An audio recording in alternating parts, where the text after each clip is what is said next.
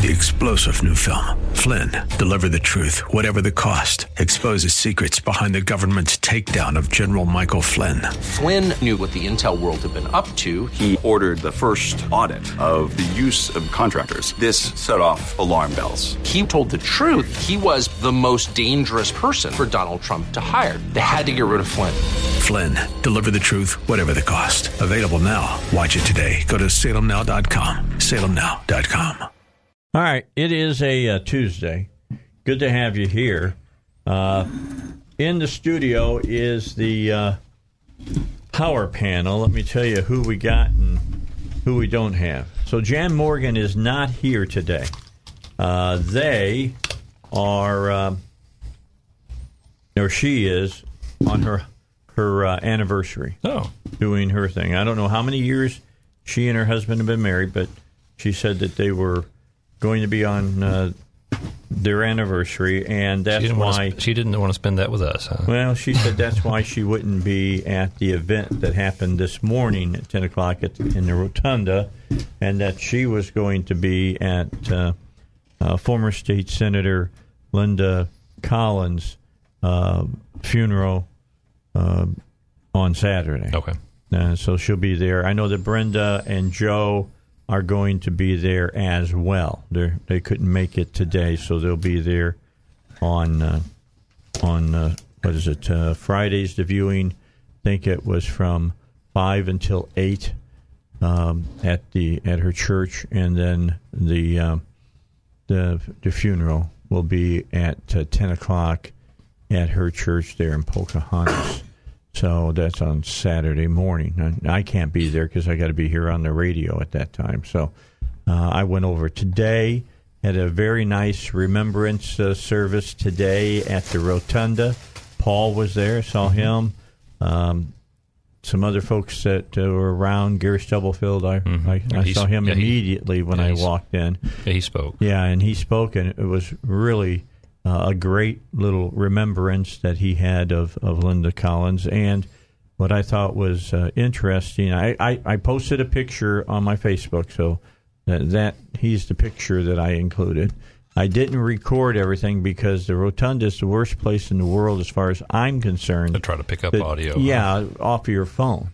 Unless you have a, a lavalier or a microphone sitting right in front of them, you get all that echo.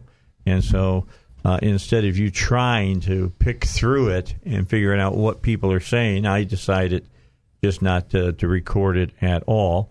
Paul Harrell was there, saw him. Uh, Josh was there.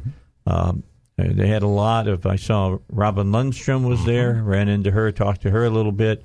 Uh, she'd be on my show here in the future. I'm going to have her and, and Julie Mayberry to join us here. I thought two of the outstanding uh, legislators uh, for conservatives this year in the House were both women, and uh, we'll have them on to talk about that. Dan Sullivan was there. Talked to him a little bit. A lot of people were there. I what, what would you say? A couple hundred people? There might have been that many there in the rotunda. Yeah, it's, it's there- a pretty good crowd. It- Yeah, it- both it- Democrats and Republicans Yeah. showed up, and, And, uh, Ballinger was there, Ballinger and was there. Uh, uh, Alan Clark was there. Missy Irvin was there. She, There's a lot of different She places. spoke, and then Yeah. um, and Aaron Hogan was one of the one of her good was one of Linda Collins' good friends that that also worked with her during the Yeah, yeah. I, During she, she'd show up over and uh, always precede Linda before when Linda would come on my show. I don't know what it was that they talked about. Like, you know, don't get carried away with Dave, you know, because she could get carried away with me, and and I would ask her to come on. And here's what she always said to me: She'd say, "Dave, I'm going to say what I'm going to say." and then you're going to say what I said in your way. Because she knew what my way always was. I'd say, "Well, Linda uh-huh. can't say it this way, but I want to say what I think she's think what she was thinking." You're you're all a bunch of idiots. You're gonna read between. You're gonna read between the lines for her. Huh? you know, oh, she was a great woman. She really, really was. And to hear some of the people who served with her speak out about, mm-hmm. you know, knowing her not only when you be in committee or having lunch together or whatever, but you know, spending time together and getting to know somebody and traveling together. And I thought really interesting when Gary Stubblefield said that they had had some very deep spiritual Oh, talks really? together. Yeah. Yeah. And he said that's the one thing everybody must understand about Linda Collins is she stood on principle, Mm-hmm. and her principles were based on the Bible. Hmm. So that was, hey, you know what? If your principles are based on the Bible and what it really says, and not what you want to make it say, but what it really says, You're getting somewhere. that's the bedrock of truth. You mean right on there. solid rock instead of on sand? That's exactly right. That's that's solid truth, and and and you can't find truth in the in the in the world we live in now because you well my truth. You you hear people Mm-hmm. say that. You know, as far as my truth goes, no, no. Look, there's not your mm. truth and my truth, You don't get and your- yours over there. You don't get Paul's your own set of facts. No, there is truth. Truth is truth. Period.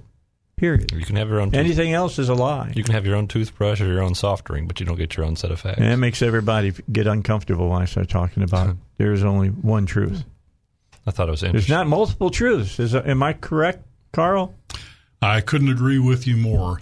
Uh, there is a strange term called antinomianism. Yes, I know. It, it has term. to do with rejecting absolute values, and it was to combat antinomianism that the Old Testament prophets wrote their books to affirm that there is a truth that Yeah. transcends man's desire. and they had a really tough, you know, crowd because if, that's- if if they made some kind of a statement and it didn't come true, they stoned you to death. They had some pretty tough audiences, no doubt They about did. it. Per- participatory um, punishments. Yeah. And That- one of the things that I thought was that's that's one of the things that uh, just really strikes me about our Democratic front runner this year is that that he seems to be ready to throw out any principle he ever held at the drop of a hat if it means being in good with the uh, Marxist whack jobs who apparently run his party these days, uh, throwing throwing That's out a nice way of saying it. well, you know that, that you know th- this business with the Hyde Amendment. You can be for a woman's right to choose. You can think that a woman can do anything she wants to do with her body and anything that's attached to it right up until the moment it's detached. But that still doesn't give you the right to force people who feel entirely differently about it to participate in it and pay for it. And that was the point of the Hyde Amendment was to kinda make- prevent people who have a conscience driven objection to, let's just call it baby murdering for the lack of a, a less precise term. And uh, say if, if you're objecting to that, and you don't want to pay for it, the government shouldn't come in and force you to pay for it. But then that means that's one less piece of free stuff uh-huh. that gets offered by the party of free stuff Isn't to that- people that fall for the free lunch Wasn't it? Isn't it amazing that they say this is protecting a black woman's right to choose? As as if a, a black woman couldn't go out and earn the living to be able to pay for their own abortion the way white women It does, could. it's amazing. It, it just Women and minorities hardest hit. Don't you, don't you? I got to believe if if my color was black or my color was brown or whatever other color than what I am, is that I would take I would take deference to somebody saying that. Well, you should, and, and and I don't think that I'm out of line to say that many of my Christian brothers and sisters who are of African American descent would be equally outraged at their being forced to pay for abortions too. Yes. And and the thing is that this is it's a it's a long-standing principle based on American uh, ideals of fairness, much like the masterpiece cake guy that I'm sure we'll talk about eventually. Yeah, you're going to hear some of that. But uh, in in the case of the Hyde Amendment, there's something that, in, in order to seem like a reasonable, not too whacked out Democrat, Joe Biden has for 40 years said he supported the Hyde Amendment and that taxpayers should not pay for abortions. Now, all of a sudden, he's got to join the crowd, and it's, And he has. and, and and he will jettison a principle that he's pretended to have for forty years. Because he didn't really have principles, he had he had positions of advantage politically, and the political landscape is shifting, and his so-called principles are shifting right with So, them. so really, that may not have ever been a principle, but rather it, No. was, it was a what would you call it? It, it was a, Political expediency. perhaps that's- that's, that's- the better way to put That's it. That's the Or more a- common term for what I just right. said. Or a Yeah, of- Thank you for cutting or a to the chase. form of pragmatism. This is, you know, No, it's not even pragmatism. it- maybe It- It's it expediency. wasn't you good know for that you got to change your your stance so that you have a chance. No, they pointed out to him that out of 24 Democrat candidates, he was the only, Only one. one that didn't want to take taxpayer money to pay for abortions, and so he couldn't be that far out on a limb. He couldn't be that far party. right. Yeah, he couldn't be that far correct, That's right. morally or philosophically Yep. either. But you know, you asked last week, Dave, what we thought about the chances of the uh, Democratic shaking up, and I, and I kind of took a cowardly way out and said, "Well, Biden's got this huge lead now." But but you know, the more I've it's eroding. well, the more I've thought about it since, you know, I thought that, you know, if the guy that was the front runner at this point in the process actually came through to win, in 1973, we'd have inaugurated President Edmund Muskie. Mm-hmm. Uh, in 1985, we would have inaugurated uh, President Gary Hart. Um, we would have What was the name of his boat? uh, monkey business. Yeah. No, that was in '89. Excuse me, in '89 we would have inaugurated uh, President Hart Pence of the monkey business fame, and, and uh, in 2000. Uh, see, who was it that was the front runner? It wasn't Jeb. I mean, it wasn't uh, George Bush. He kind of came from behind on that. I'm, I'm, I'm, my memory's slipping on who was ahead in 2000. But in 2016, we'd have we'd have elected President Jeb Bush if being the front runner this early Yep. meant anything. That's correct. So you know, in a way, Thank you, Jesus. yeah, in, in, in, a, in a way, being ahead in the polls this far out is like being leading the Indy 500 on lap 16, saying, "Ah, so far so good." No, no, it's winning What the was. Steve Forbes? Was it No. Yeah, well, yeah, Steve- he was Steve up there. Forbes Bill was, was one of Bradley. the ones. Bradley. Gary Bauer, Al Gore? Oh gosh, No, Al Gore. Al Gore was not a Republican. Never. Well, ever. no. Well, but we were talking he about was- people that had he- lead in their neither was parties, Bradley. Oh, oh, in their oh, party's okay. I was just reading process. candidates. Okay. Yeah, uh, like Edmund Muskie. Boy, Edmund Muskie was so far ahead of everybody in 1971. You know, he had name recognition. He'd been Secretary of State, I think. You know, Was he the one that cried? Yes, he was. And like, it he said- killed him It was in in, a polls. snowstorm. It was in a snowstorm in New Hampshire, and and he claimed it was just melting snow, but It wasn't. He cried. it kind of looked that way. he looked like a wussy. what was Well, he crying he- about? Um, I forget. somebody was mean to him in politics he in the was- New Hampshire primary. You know, Bring him back. The Bring news- him back, the and let's really the news show media him didn't mean. Treat him fairly. All right, when we come back, do we still have that clip from yesterday? I want to play it for Carl and and Paul uh, from uh, that feminist Sophie Sophie Lewis. Do you still have a hold of that? I'll have to go find it here in a second. Okay, if you could get that when we come back, I'd like to play it because this is a feminist talking, at least admitting that abortion is killing. I, I think I heard that on your show Yeah, I played it yesterday. yesterday. I'm That was gonna you that played that yesterday yeah, afternoon. I played think. it four times because I wanted people to Yeah. hear it. Is it as is it as awful as the, the quote from the Oh, oh, the, ga- the she- gal here? In The, the woman was honest. At least she was horrible and immoral, but Right. she was honest. Yeah. She said, "She said it's it's a baby, and, and it's killing." And I don't care. he says, "I don't care that it's a baby. I don't care that it's killing." I don't want to do He says, gestational work. He said, Her she words, says, not mine. We just need to find a way to no, I wouldn't say live it. with it to, Defend to defend. it. That was it. Defend. We have to find. This So- is killing. so she's But we got to be able to defend it. so it's she's kind of like established. just war so she's established her conclusion, and now we need to find a, find a, a way to do it. Well, she, Exactly. And she makes yeah, you got to hear it, Paul. Yeah. All right, because when you hear it, it really shows you where the left's mindset mm-hmm. is, and it's exactly where we've been warning everybody it was going to end up at, So the- and it's there now. so she's actually opened up and she's honest. well, yeah, She- she, she's she's, honest honest, that about it's a that. baby. She's She's honest, honest about that it's we- killing. and yeah, and she's honest about saying, you know, we got to learn that defend this. how to live how to live and die right or something. I forget. I you'll hear it. Okay, you're No- going to hear no it. better than butchering a we'll, hog. We'll, we'll get it's Yeah. well, yeah. Well, when you know what, when a when a rat is a dog Is a boy. is, a boy. I mean, that's uh, just where are you going to end up at? Oh, As I always tell everybody, if you actually believe that, then tonight when you have dinner, put your food in a bowl next to your dogs and get down on all fours and eat it with well, when you want to talk about a slippery slope, I think we're at the part that kind of turns up at the end just before we go flying off into the swamp. That's probably that's after you listen to this woman. It's very much that way. Let's take a break, and we'll come back. It's Dave Elswick Show. Carl Kimball is here, as well as Paul Calvert.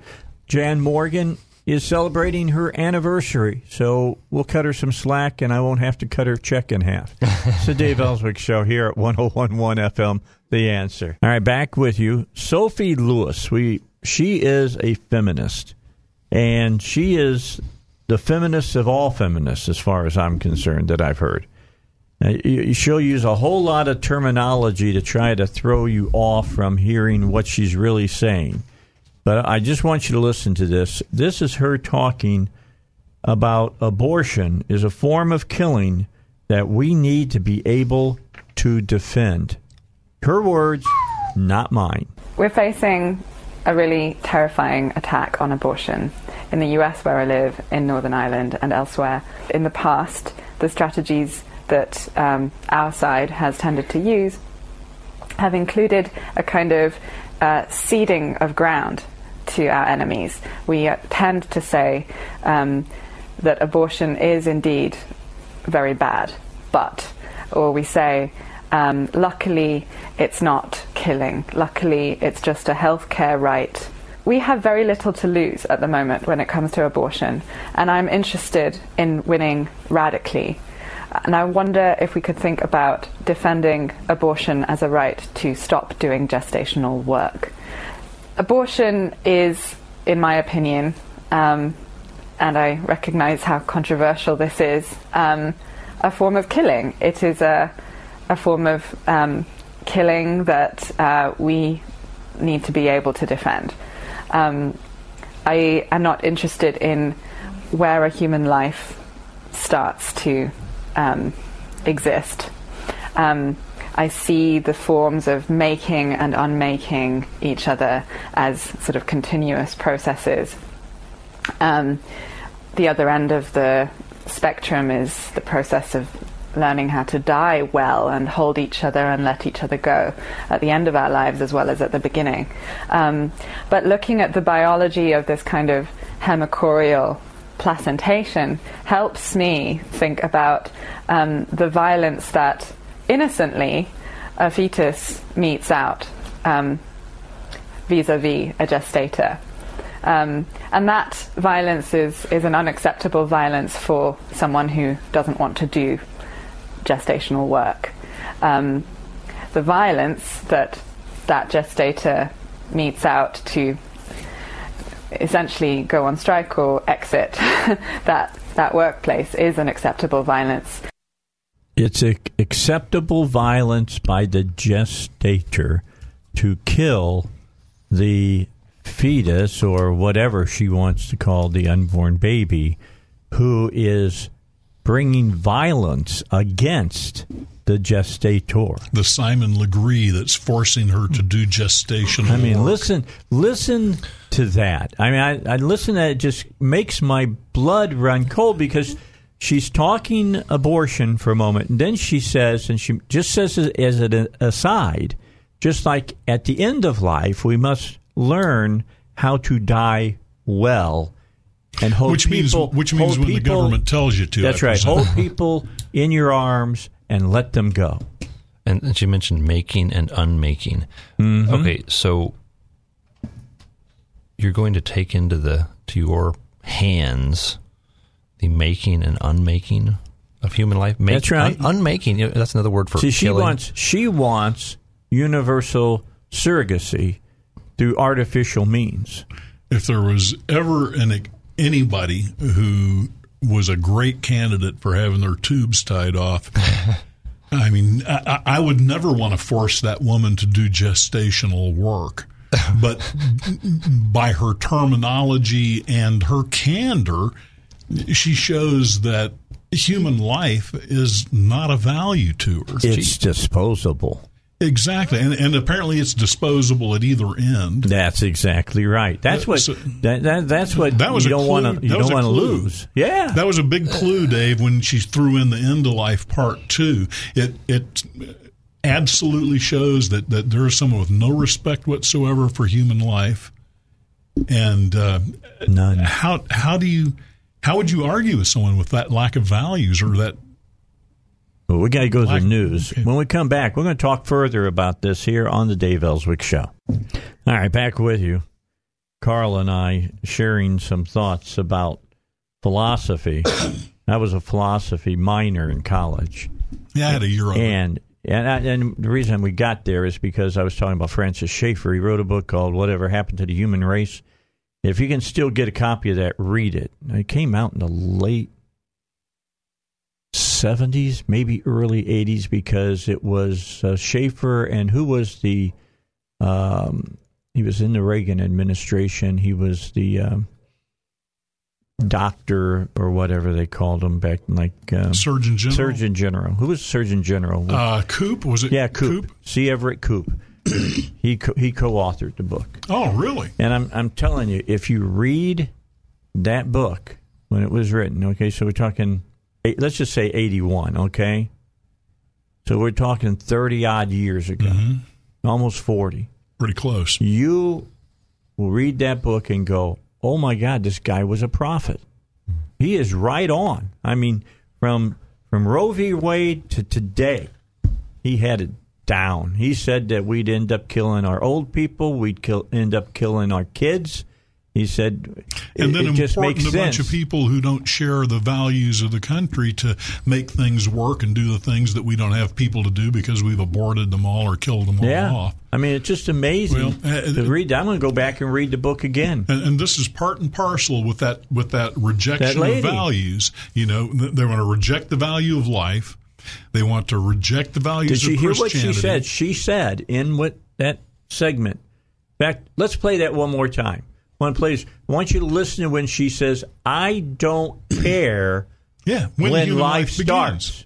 It's irrelevant. Yeah. She's going to kill it either way. Here it is. We're facing a really terrifying attack on abortion in the US, where I live, in Northern Ireland, and elsewhere. In the past, the strategies that um, our side has tended to use have included a kind of uh, ceding of ground to our enemies. We uh, tend to say um, that abortion is indeed very bad, but, or we say, um, luckily it's not killing, luckily it's just a healthcare right. We have very little to lose at the moment when it comes to abortion, and I'm interested in winning radically. And I Listen. wonder if we could think about right defending abortion as a right to stop doing gestational work. Abortion is, in my opinion, um, and I recognize how controversial this is, um, a form of killing. It is a, a form of um, killing that uh, we need to be able to defend. Um, I am not interested in where a human life starts to um, exist. Um, I see the forms of making and unmaking each other as sort of continuous processes. Um, the other end of the spectrum is the process of learning how to die well and hold each other and let each other go at the end of our lives as well as at the beginning. Okay, we Um, can stop it right but there. Looking at Let the me Bi- just say this: as you listen to her, you in, you you put a Democrat into the White House. That's what you're putting into the White House. Exactly. They listen, may- just think about what Hillary Clinton said in that soften it. final debate mm-hmm. when they asked her at eight and a half months if it was all right to abort a child, and she said it's a woman's right to choose. Well, Ralph, Ralph Northam wants to have fourth quarter or fourth trimester Yeah. abortions. Yeah. So, yeah, it- that's what you get a not just a different set of values, but a rejection of the value systems of Western civilization. Yeah, Russ. The, the the thing that I heard that was interesting was she said so that we don't have to do gestational work. yeah, you don't want to be forced to be a mother. I wouldn't want her to be. If you don't want to do gestational gestational work, quit having sex. Yeah. There's there's a way to Close your legs. there, there's a way or to least Go, tie your tubes. go to the doctor and ask the tubes to be tied. Yeah, uh, you, but you know it's part and parcel. They reject the value of human life. They reject the Ten Commandments. They reject the Electoral College. Anything that we have had in our civilization that has worked and that has been the bedrock of our civilization is rejected. We're talking about moving away from not just the way things used to be. We're talking about moving away from Western civilization, much less moving away from America. well, if you get rid of if you get rid of principles, then what is there that you can't do? There is nothing. It's if it, Everything It's the, in- It's Any- all open It- it's the if to it your feel- truth. To your truth, What's your truth? the if That's it what I'm feels trying to good tell do about. it crowd is has already commandeered one major political party in this country, and now they'd like to commandeer the entire country. Well, and, and they're making headway. Unfortunately, They are. They are. They're winning because headway. they say it's a woman's choice. And ladies, you're not thinking about what they're saying. That's the key. Sounds nice. Ends in death.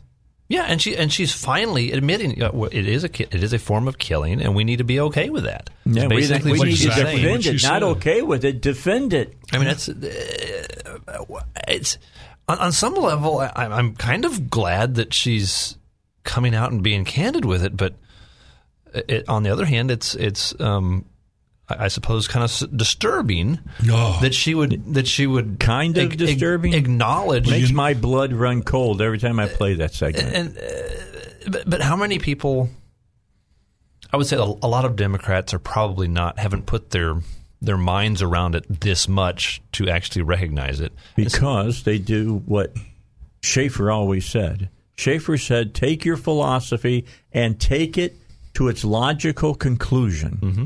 And that is the logical conclusion of death. Right there. sure I mean, it's, She it's- was clear about it. At least you know where she stands, yeah. and she Give her stands. On. Yeah, she least- stands on the opposite side of Western civilization. at least she knows where she stands You know what she which stands? is kind of a, she has a seat at the table when the Nazis sat around the big table and decided they'd do the final solution.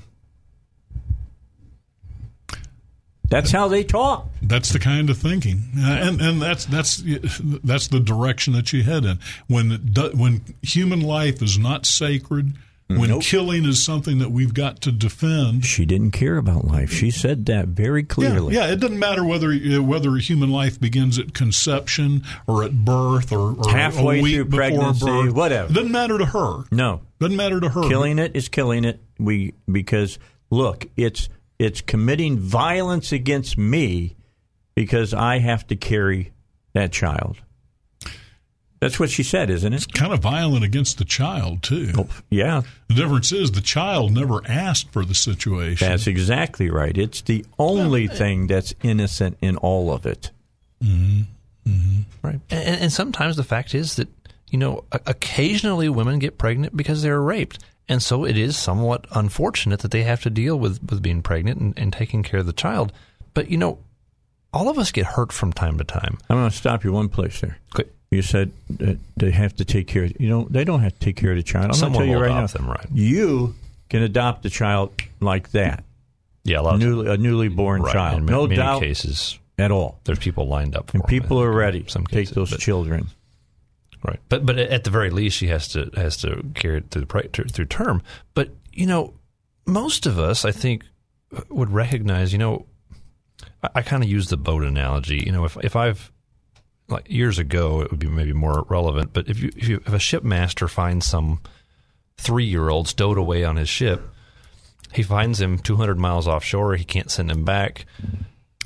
You- you- he can't According throw- to her, just throw him in the in the drink. well, that's that's kind I was of about what to say that's yeah. the equivalent analogy. Well, I think so. Yeah. And Is so- tossing them over the rail. Right, What are and you so- doing here, kid? Right, and so the the thing is though that You're going to be eating food that somebody else may need. and, and yeah, well, and so the, at the end of the day is okay. The kid doesn't have a right to be there, but the value of life is so high that it's wrong to throw the kid overboard. You know, it would be wrong even if it was Life an isn't adult. that high anymore. Right. Well, I, I- you're right. I think, but but even if the, if the stowaway was an adult, it, say it was a a 23 year old man, It was a stowaway. You still can't throw him overboard. Life is so valuable. Now you can make him pay for what he eats. You can make him pay for his passage. You lock can him in the force brig and to- give him bread and water. You can force him to work on board ship to pay for his passage. You can't throw him overboard unless there's a severe danger by having him there. Not according to Sophie Lewis. Now, ap- apparently, on, on Sophie principle, why not toss him That's her overboard? name.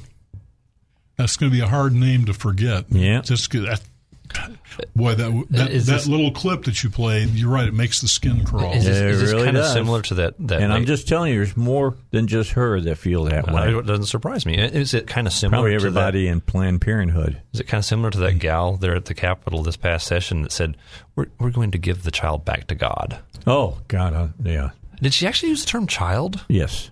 Wow, I can't remember. I'm gonna I, give I was my in, I child was in back the, to God. I was in the room when that when she said said that. And I said, well, I wish that I had That's the record. I may be able to go back and find I that. bet you, I bet you can if you can figure out what bill it was that, that she was testifying on. Jason Ma- Jason Jason Raver might be able to help us. We'll find that. it. Yeah, We'll find it. And I probably one of Rapert's bills. it might have been what it was. It was in the Senate end, I believe. Okay, so here, Bill Maher, one of my favorite people. one of my favorite people. Is Trump winning or losing? Let's find out what Bill Maher says when we come back on the Dave Elswick Show. All right, so is Trump winning or is he losing? Let's ask Bill Maher. cold out in the winter. Oh, there's your global warming. He doesn't get the difference between weather and climate, although one of his golf clubs asked for a seawall because of the effects of it. Okay, but you tell me, is that somebody who really doesn't understand that, or is he just trolling? I think a lot of times he's just owning the libs. That is what Demo- what Republicans do in this era. More than any policy, they want to make liberals cry. And that makes Republicans, or do you think he is a class of his own? Well, he's both. I mean, he, it's so funny because he's the worst of both worlds. What I never get about um, the Republican base is that they never catch on to the bait and switch. That he he's this new kind of Republican, but when he gets into office, what does he do? Tax cut for the rich people. The person who's going to always, I'm going to stand up for you, the little guy. I'm going to be your voice. And then they get into office, and where does the money go? Why can't we have nice things like infrastructure? It's because they spent a trillion dollars giving money to the people who need it the least. There went that trillion dollars. It's funny, when Democrats are in office, you can't spend any money because we have a debt, and it's going to saddle our grandchildren. And how can you do that? As soon as the Republican gets into office, they put everything on the card, and then when they get out of office, they're like a blackout drunk. I did what? Mm. I spent what? Oh God, the and they money's often gone. win the narrative that Democrat Yeah. means tax and spend. It's amazing how they do that. I don't know how they win the narrative on anything. How do they win the narrative on being the party of national defense? The, I mean, Donald Trump is a guy who literally takes sides with countries that are not us. Mm. That may not technically be the definition of treason, but it's good enough for me when it, when the president of the United States says, "Okay, I listened to my people. You know, the thank you for your service people, which we should say to them, mm-hmm. the admirals, the generals, those people, the FBI, the CIA. They all told me one thing, but I'm going with the head of Russia or Kim Jong Un. I'm going to believe him over them. What?" Uh, uh, just, I'm, I'm a crazy guy. Agree with the people who are Americans. Why don't the voters who support the president, who almost to a man or woman say, I'm a patriot, and what pisses me off about the Democrats is that they don't love our country enough? Why didn't the example of Helsinki, let's say, why wasn't that enough to change how I they have, feel? I have because it's a cult. I, I, it's a great question. I ask it all the time. Why do Republicans get what I've called patriotic immunity?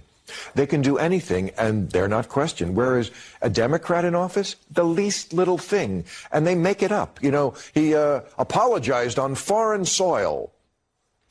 Okay, was that in the rule book? I don't remember that. Or he, you know, he wore a tan suit. Remember Obama? Oh, sure. He, he was saluted with coffee in his hand. How? Di- what? Your guy's a traitor.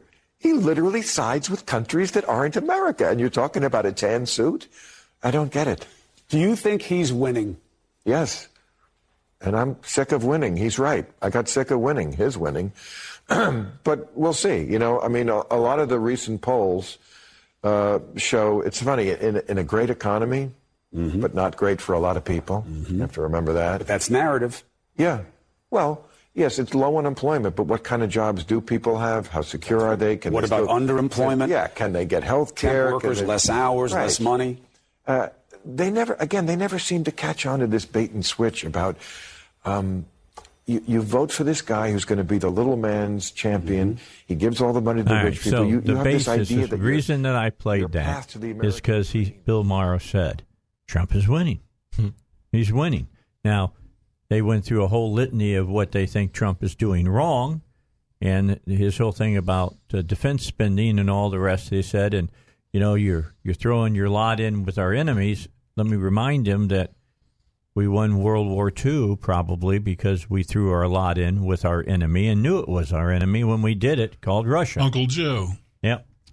Well, I tell you, that's that's kind of discouraging that there are so many people that feel that way. Oh, yeah. Uh, but you know, he talks about about the guy that sides with our enemies. Well, you know, uh, who went to the Russians to get a fake dossier made up in order to Clinton. use the FBI to smear her political opponent? Mm-hmm. Who And who got behind that Who- other than the president of the United whose States? husband and phony charity got hundreds of thousands of dollars for setting up a deal where Vladimir Putin got control of 23% of the United States uranium. Uh, I, I believe that was a Democrat that did that by the n- initials of Hillary Clinton. Yep. And who was it that sent pallets full of literally hundreds of millions of dollars to in cash to terrorists as part of a deal saying it's okay if you get nukes in 10 years? Oh, well, and I don't think that was a Who- Republican. Who, gave China all of the necessary computer technology that they needed so that they could defeat our computer technology? Oh, Well- was that that was Bill Clinton? Bill Clinton made it possible for the Chinese communist dictators to have multiple reentry vehicle ICBMs for the first time. And Rest there was a lot of cash flowing into his campaign from the Chinese uh, People's Liberation Army that year. Uh, some of it went through supposedly impoverished monks who all presented identical thousand dollar checks on the same day to Al Gore during a speech he made at some Buddhist convent.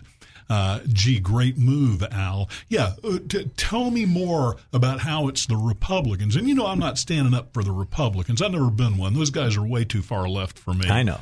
But I'm sorry that I'm too far left. but but it, but it, it was not the Republicans that sold our country out repeatedly to communist dictatorships.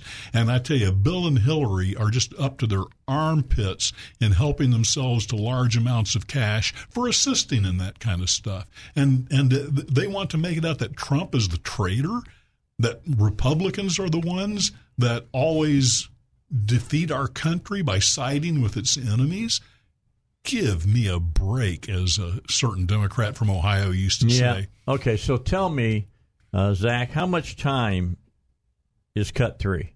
Do we have time to get that in before top of the hour? We don't. Okay, I got to do it next hour because Maher goes on to talk about that the reason progressivism is not being embraced by more of the public in America is because the far left political correctness is a cancer. Now, I will disagree with his progressivism, but I will agree with what he's saying about political uh, correctness being a cancer. We'll get to that next hour. to Going to talk about immigration reform as well. And of course, it's a fake terminology to start with.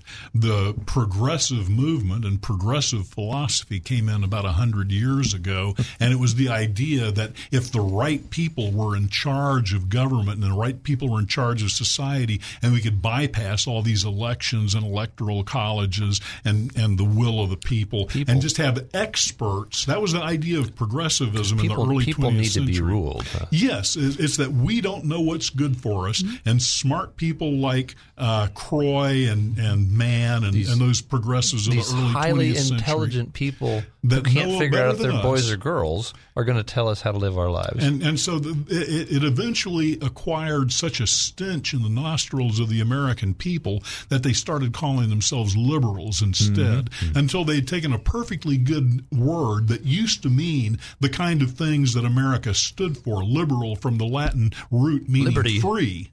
Yes, liberty, free, liber, free in Latin. They took a perfectly good word that during the 18th century was used by uh, American philosophers who were setting up our country. John Locke to and describe others. yeah to describe the uh, the type of society where people got to make their own choices and weren't told what to do by the king. and they've appropriated that word. The real pro-choice. They've appropriated that word liberal, which used to mean good things, like the founders of America were liberals in the sense that it was used in the 1700s. Classic liberals. Exactly. And that's why you have to say classic liberals Yep. today, because in escaping the stench in the nostrils of the American people that the progressive movement eventually became, they called themselves liberals so that it sounded like they were nice and sweet. And, And- then and now it's stenched out with that. yeah, and they've they've made they've made the word liberal such a stench in the nostrils of the American They've people gone back to that you got. Hillary Clinton saying, "No, I'm not a liberal. I'm a progressive." Yeah. So that- Same damn thing. So they were they were liberal with principles. Yes, Yeah. they were certainly liberal with other people's money. What did what the mayor say? You know, bait and switch. Yeah. That's what it is. We'll be back. We're going to talk about immigration uh, when we come back, and I've got uh, an idea about how to build roads that isn't like what we're using right now. We'll talk about it here on the Dave Elswick Show. All right, continue on. Carl Kimball's here. I'm glad that you're here, Carl. Thank you for saying I, so, I Dave. really like the, you bring out a lot of very very you you have a great way with words. I, during the break, I was telling him I still use two things that he said. This had to be back in 2001. Was Yeah, that about. was what we were doing the, Yeah. the acts of food tax, and we were talking, and he made the statement that uh, you know he refused to lick the bottom of. Uh, how, how did it go again? I refuse to lick the sole of the boot that's on my neck. That's right. Okay. And I agree with that. And I also agreed that it's wrong that the government takes the first bite out of your food dollar. I still feel that way. Exactly that way. Amen, brother. And that was a, just those Well, thank- just those, thank you those for have inviting stayed me, with Dave. me. Think about that. it's That's always- 17 years those have stayed Yeah. with me. Well, it's always it's always a real honor to be on the radio with my favorite radio host of all time and the great Paul Calvert, who I always find very inspiring. It's nice to know there are some people younger than me that haven't given up on traditional Western values. I feel that Thank way you, with Paul. Zach.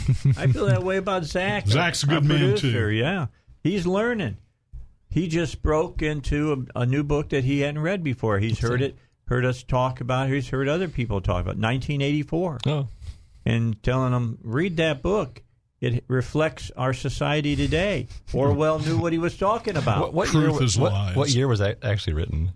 1946. Oh, wow. And in fact, when George Orwell released that book in 1946, he originally wanted the title to be 1948. Hmm. And, you know, so this is right in the aftermath of World War II and the Hmm. great and it- the great communist and, and Western blocs had already begun to form. Because he was a big And- and- anti-communist. And, he wanted, yeah, he, he started out being a communist, Yes. and hmm. and real life had convinced him that it was a truly, truly horrible thing. In spite of how nice they made it sound at first when he was hmm. young and naive, but when he released that book in 1946, he wanted to call it 1948, and his editor, wisely hoping to get more than two years worth of sales out of it, his editor for changed it from 1948 to 1984. And of course, uh, and think of where we're at now, and people are still reading it. Oh, and I, I think about David Bowie's fantastic album Diamond Dogs Yep. that included the song 1984, which was, of course, that was released in, uh, I believe it was 73, if I'm not mistaken, 73 or 74. 73, I'm pretty sure.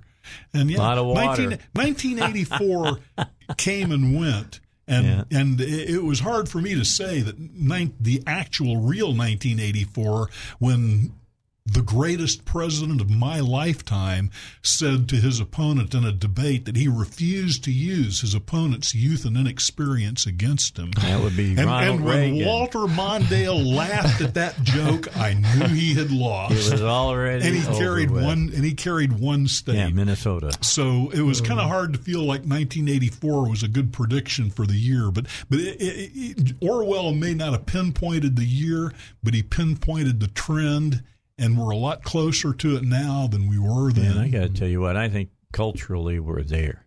hmm Yeah, I mean, when you get to the point where they say, we, we don't care when life begins, life is disposable, truth is lies, lies are truth, good is bad, evil is good. You know, there's this book I know that said that that's the way it would be when things got at the end. I think I remember reading that one too, Dave. You were telling me earlier it was your one book that was more favorite than the one you'd mentioned in the last hour. Yeah, yeah. It's called the Bible. Mm. Because you know what? It's truth. If, if what you believe breaks against that rock, then it wasn't truth that you believed. Amen, brother. That's just the way it is. That is a rock that stands there. It is the epitome of truth. And, uh, you know, that's just important to keep that in mind for all of you who dis, dis, discount it now. I feel sorry for you.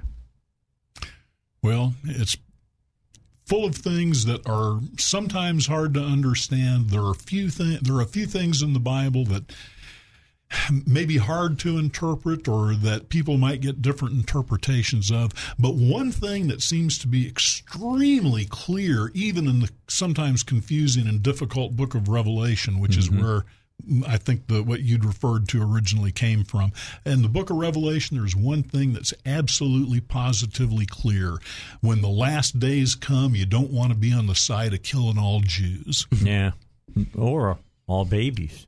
Or all babies, yeah. But you don't know, want to be there, but but, they- we've got but we've got lots of our politicians are wanting to line up with the kill all Jews, drive them into the Gosh, it's sea. the same one destroy- that likes killing babies. Yes, the same ones that like killing babies uh, are, are lining up with. They're not saying kill all Jews, but they're lining up with the people that, whether they're saying it or not, that's their No, philosophy. their anti-Semitism drips from their lips. oh, It really, really does. Okay, before we go now, we, before we get onto that, because you and I could do two hours on that. We we just tell Paul you could go home. no, stay, Paul, please. I just stay here. Hey, hey, I, get- I, I get a history lesson listening to you guys. yeah, sometimes. but let, let's let's talk uh, about. Uh, I want to do Bill Maher one more time. I this is this is twice the amount of Bill Maher I've ever played on my show. just to be honest. All right. Here's what he thinks about the far left's political correctness. The Democrats are trying to decide about what you're calling comfortable shoes, the normalcy, and being aggressively Right. progressive. Let's play Bernie Sanders. He's Sure. been the most outspoken on this. There are some well intentioned Democrats and candidates who believe that the best way forward is a middle ground strategy that antagonizes no one, that stands up to nobody. In my view, that approach is not just bad public policy, but it is a failed political strategy that I fear could end up with the reelection of Donald Trump. Is he right? That's a great question. I don't know. I can't lie to you. Uh, that's what we're trying to figure out right now, and that's what this election season is all about. I'm glad we have the time. Um, we have debates coming up. We're going to have more of them. We're going to see how this plays out, and we're going to see what people's reaction to this is. But remember, this is going to be, because it is Trump, the dirtiest campaign ever. You have to look ahead. What are they going to attack? How are they going to swift boat whoever the candidate is? Because that's what they're going to do. much of That's it what do you they always. Us in terms of how we police Swift the election, what was we cover, what we don't? The Democrats? No, the media. Oh, the media.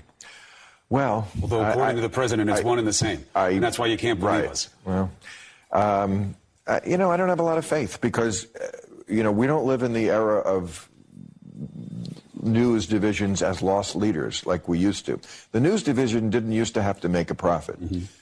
Then that changed. And then it, you have to report to the board like everybody else and show your earnings. And in that atmosphere, they are always going to be looking for eyeballs. That's going to be the most important thing is getting people to click, getting people to watch. And in that atmosphere, I, I mean, look at how much they overcovered Hillary's emails in 2016 and what effect did that have on the election. Now, there's a lot of reasons why the Democrats lost, and many of them were Hillary was a terrible candidate. That's absolutely She true. She didn't help the situation with the emails in terms She- of how she handled no, it with her answers abs- and her actions. Absolutely. No, right. And she committed obstruction of justice. If, if now Trump did, I think, in, in uh, much worse fashion. But uh, you know, I mean, smashing up your your phones and your They had a story drives. about it, but it was a bad yeah, op- yeah. Okay. But they overcovered it. They overcovered it. They beat it to death. I mean, even Bernie Sanders had said in one of those early debates, enough about Hillary's emails. Um, I don't know, but uh, no, I don't trust the media. If if that's the question, that's my answer. I don't take it personally. Not you personally. I get it a lot. You, I make a big exception I. I get, I get it a lot. Um, also, it is hard in this environment right Yes. now. When people want confirmation and echo, I, can't tell you often they say, "Look, Cuomo, I want to like you, but man, stop going after the Democrats. Maybe they're not giving money to the kids on the border, but you got to stay focused." Welcome to my world, because I'm one of the few people out there also who has no team. Even though I think I have a team, I'm I certainly caucus with the Democrats, and as long as Donald Trump is president, I am down the line Democrat. But you go Uh, after them, but I- I think exactly I go after them Right. because they need going after. They need some tough love. And I'm not going to stop. But yes, their stuff is raggedy too. They have some things they have to answer for, and they're, don't help themselves a lot. And I think a lot of this um, far left political correctness is a cancer on progressivism. I think when you when you talk to, to Trump supporters, they are not blind to his myriad flaws, but one thing they always say is he's not politically correct. I don't think you can uh, underestimate, overestimate how much people have been choking on political correctness and hate it. There were two studies about this recently. It was in the New York Times front page story a few months ago. It was also in the Atlantic about a year ago. The vast majority of liberals in this country hate it. They, they think political correctness has gone way too far. No one likes to be living on eggshells. There you go. Well, you know, you, you had to go through all of that to hear the part that I wanted you to hear. and and he has certainly got that right. It's fraying the nerves of a lot of people to have to worry about anytime you say anything, do anything, read anything, comment on anything that, oh, how dare you offend me? Well, you know, put on your big boy pants. I get offended every day. People say stuff that offend me every day. And, and, and I don't go around looking for them to apologize for it because I don't expect them to. It's, it's ridiculous. Political correctness has been the doom of our country in many ways. But you know, Bernie Sanders said one thing that was right too when he talked about uh, about the, the middle way and staying Yeah, in the middle yeah. and not offend anybody. That made me think about that book we were talking about earlier. Remember the letter to the church at Laodicea? Yeah. Said, "Would that you were hot or that you were cold, but No, you are lukewarm, you and. I spew you from my mouth." The, the, the moderation. I'm, I'm going to be moderately evil or moderately good. Yeah, maybe What, what, what does that mean? I think Joe Biden's about to get spewed out. I think's what it means. Well, I think, uh, you, I think it may be because That's who it was directed at. exactly well, so. and, and it's that the, the thing is, if you're not principled, nobody likes you. Why should they? There's nothing to like or dislike. It's like eating. Have you ever had a bowl of oatmeal that it's not hot and it's not cold, but it has lumps in it? Bleh. Yeah. Oh, it's nasty. It's just disgusting. It is. It's disgusting. All right, got to get a break in. Let's do that when we come back. Immigration. Going to talk about that. I do have a piece of audio from Bernie Sanders, and he says something in it that I agree with. He's so entertaining in a Marxist kind of way. Yeah, absolutely. Because what is it that Marxism, socialism knows? People like free stuff. Stay tuned. Sanders is coming up. Hey, Dwayne Smith's insurance agency, going to love this. They will sit down and take a look at what you're doing with your insurance and compare yours against theirs, see how much better that theirs can be used to, to do for you. If it can't, no harm, no foul. They're an Allstate agent. You call them at 501 819 0373. Talk to them, set up a time. Come sit down with them at 3920 East Kiehl Avenue in Sherwood. Find out what they can do for you for your motorcycle, your boat, your house, your uh, you know your your life insurance. If you insure it, they can talk to you about it. That's the Dwayne Smith Insurance Agency. Hey, the folks over at Applied Research Center of Arkansas are working hard with different programs to uh, get drugs ready to go out on the market. Uh, you can be a you know active participant in that regarding these clinical trials. These are just before they go out on the market. They got to make sure the drug does exactly what it says it will do, and they need you to take the drug. If you're for instance, you got type 2 diabetes, you're on metformin only, you're between 18 and older, they'd like to talk to you about that. If you have uh, low testosterone, you're between 45 and 80, they'd like to talk to you about that as well. And uh, maybe you've got you know, some neck and back pain. It's sudden onset uh, back pain due to muscle spasms. If you're between 18 and 65, they like to talk to you about that. You get the medicine for free. You get the treatments for free. You even get a, a nice stipend for being part of the uh, test. All you have to do is call Applied Research Center of Arkansas for further details regarding the clinical trials you're interested in. Call 501 954 7822. That's 501 954 7822. All right. You guys want to talk about immigration first, or would you like to hear what Bernie Sanders said about Medicare for all? Let's hear Bernie Sanders. You want to hear Bernie Sanders? All right. Cut number one. Senator Listen. Bernie Sanders, and we're fighting for Medicare for all. Vermont Senator Bernie Sanders is, among other things, consistent. Check out this clip of him from an appearance on the Today Show when he was the newly elected mayor of Burlington in 1981. In our society, theoretically a democratic society, you have a handful of people who control our economy. You have uh, maybe 2% of the population that owns one third of the entire wealth of America, 80% of the stocks, 90% of the bonds. Talk like that took Sanders to the House of Representatives, then the Senate, and in 2016, nearly to the Democratic nomination for president. We met with Sanders in a small campaign office on Capitol Hill as the senator took a short break from his day job a few blocks away. This is something the American people want. It's something long overdue. We've got to do it. How old a person does it start with? Everybody. Everybody. I mean, you know, let's be clear. This is not a radical idea. This exists in every other major country on earth.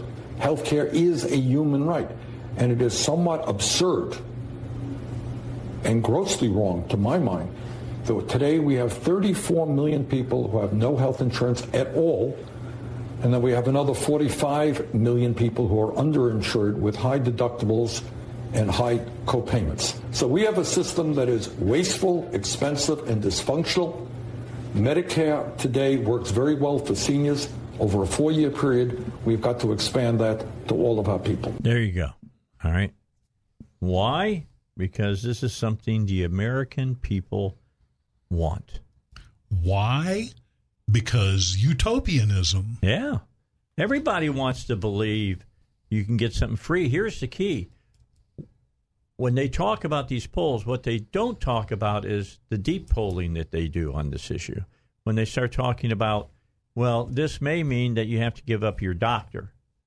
You have to go. And your taxes you know, will double. And your taxes will go up. And, And, the all government rest. bureaucrat will decide whether you live or die. And that gets us to the beginning of today's program when that lady talked about we need to also be comfortable with letting go of life at the end. Making- Learning how to it- die well. Making an unmaking life. Yes, because it will The- be the up to a government- government bureaucrat will decide when Paul Calvert's life needs to be unmade. They might decide to give me back to God. They might decide that, Just like that lady and they might decide at a younger age if they thought Right. that you were an impediment to their progress They might. towards They the might. They- utopian they might. society. They might they're decide. building. You know what? You know what? You know. But what- Paul's kind of a pain in the neck. We're not going to give him a kidney because he when when he needs one. when everybody thinks that it's free, all right, everybody's in. But as you you an- ask those other questions that come up, if they put this into thing, then it goes and it goes right down Well, the the, tube. the thing is that we, we need having something free is especially when it's a, a thing like healthcare or some other thing. It, it it causes problems because prices help us to um, allocate resources. Exactly. And so, why is it that It's this how pen- capitalism works. Why is it that the, the clip on this pen that I'm holding is not made out of solid gold? It would be an inefficient use of resources. You could get one with a solid I'm gold sure clip if you wanted to pay uh, enough hundreds of dollars Yeah, for it, I- I but you wanted something to write with, not a prestige right. status. And so the thing is, though, that one of the reasons why it's not reasonable to make the clip on that pin out of gold is because it might take 20 man hours to obtain that much gold. That's not reasonable for this little dollar pin. well, And, and so the, the the price helps to determine what the clip on that pin is made out of. The fact is, I want a pen that costs about a dollar. I don't want a pen that costs two hundred dollars Or $300 or or three hundred or whatever it is. And so, I'm I'm fine with a pen that has a, a steel clip on it. Sure. It's coated in, in nickel or whatever that is to keep it from rusting. Well, here's here's the thing. Uh, You've heard me say a couple of times this afternoon utopianism. This is the root of everything that's wrong with the Democratic Party and what they're trying to do to America. And it's the exact same thing that was wrong with Marx and Lenin, the exact same thing that was wrong with the communist revolution. And that- Everything that was wrong with Gene Roddenberry. sad to say. mean, they're- you they're know, Star they're right. Trek's a beautiful story, but it's not a likely It's not future. reality. The, No. the, the idea is kind of neat if people were angels. Yeah, and, and, and there you have it, Paul. Thank you again, once again, as usual, with your perspicacity and, and your ability to cut through the BS right to it. You get to it. What did this you is, just say? This BS? No. Perspicacity. Perspicacity. What the crap is that? Perspicacity. He's got a grasp. He's got a grasp of reality. Okay, thank you. And and, and uh, Say that. and, and this this is the thing with utopianism. You have the idea, and there's a long history of utopianism, and all of socialism arises out of utopianism. It's the idea that mankind can be perfected, and here is the great divide in the world. On one hand are the people who believe that mankind. Hold that thought and explain it when we come back. It's time for the news. Let's find out what's happening. Hey, listen, I'm, I'm just mentioning to uh, Carl and to uh, Paul on the 24th, be sure that you you tune in because one of my young power panel members is coming back to join us. And gosh, that's going back. How many years would that be, Carl? For the youth Eight, nine years ago that I did the youth panels all the time. I had Josh Mesker on and yeah, Christian on. Christian Olsen and, Yeah. and Josh Mesker and, and, then uh, Whitney, and Whitney Davis. Davis. Now Whitney Davis, you know, is now out living life now she's- and living large because she's making good money doing it, and uh, she's going to be here on the 24th. So it's going to be fun to have her come back. Should be good. I've been I've been happy to see the people that were. I got a good a good uh, choice of smart people. I mean, Josh Mesker has worked with a, a whole bunch of different candidates on their campaigns. Has been a uh, Saline County uh, JP. JP. Uh, we've got uh, Christian Olson worked with the governor. Now he's working with another branch of of the Arkansas government and doing good work for them. Just kind of cool seeing people in and and Whitney went to U of A, graduated early, I do believe, went to get her master's and went to USC, uh, did it in in fine fashion, and now works for uh, who Texas Instruments, I Yeah, think, yeah, better known as uh, what was it? The company that they had. I can't remember. You you, you mentioned company- it last week. yeah, I think com- it was. Come on, Carl, you can and, help um, me with this. It doesn't exist anymore. An You used to- old- if you had to buy a uh, a, a a plug or something, you'd go see these guys. Radio Shack. Radio Shack. Oh. There we go. Yeah, she works for, as I like to tell her. Their You work- name brand was you work- Tandy. You could build Oh, your Ta- own Tandy crystal the- set yeah, radio. Yeah, I, and I Buy a what you said, Tandy radio ready Oh. to assemble. I like to tell her that she works for Tandy. and she takes exception to it, and I can That's understand that. You were saying. Okay, well, forgive me for being so verbose, Dave, but if I could try to get to the point, it, it, we have a, a- a great, great divide.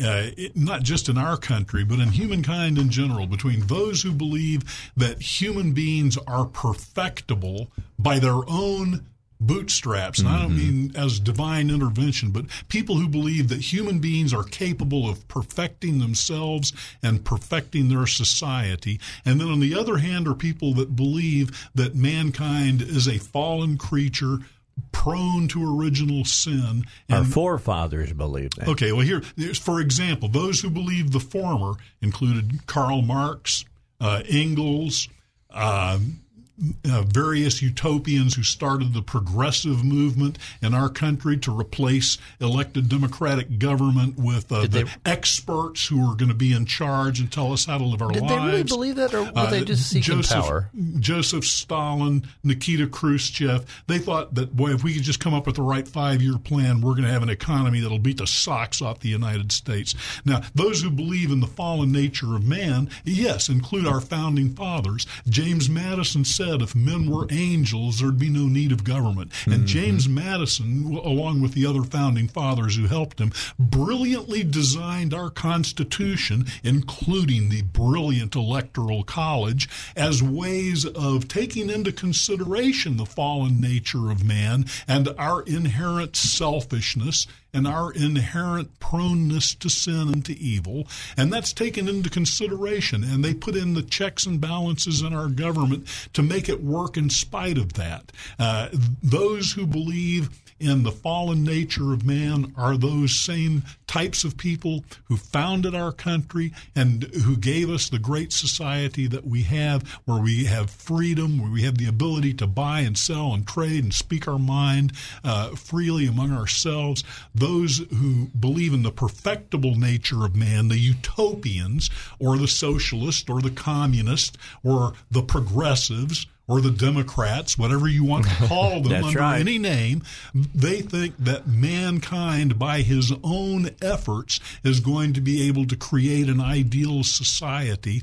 And in order to do that, everybody's going to have to get in line and do what they say. There goes your freedom. There goes your capitalism. And uh, there's a brilliant article in uh, this week's National Review that talks about how socialism always causes shortages. So do- mm-hmm. Ask the people of Venezuela. Sure. Do they, do they really believe in the perfectible nature of man? Yes. Or, or, do- or, they, or, do, or They have to and at they're least the pretend ones to. that can pretending him. may be the better mm-hmm. term. Is is it maybe they really understand the kind of somewhat corrupt nature of man? Is that they're they're taking advantage of it? We we know if we offer this free stuff, people are often covetous. They'll take it. They'll, they don't care about the the the fact that they're going to have to steal from their neighbors to get it. See, and, and then and then these command economies where the government sets the prices, the government controls the trade, the government decides what's going to be grown, what's going to be built,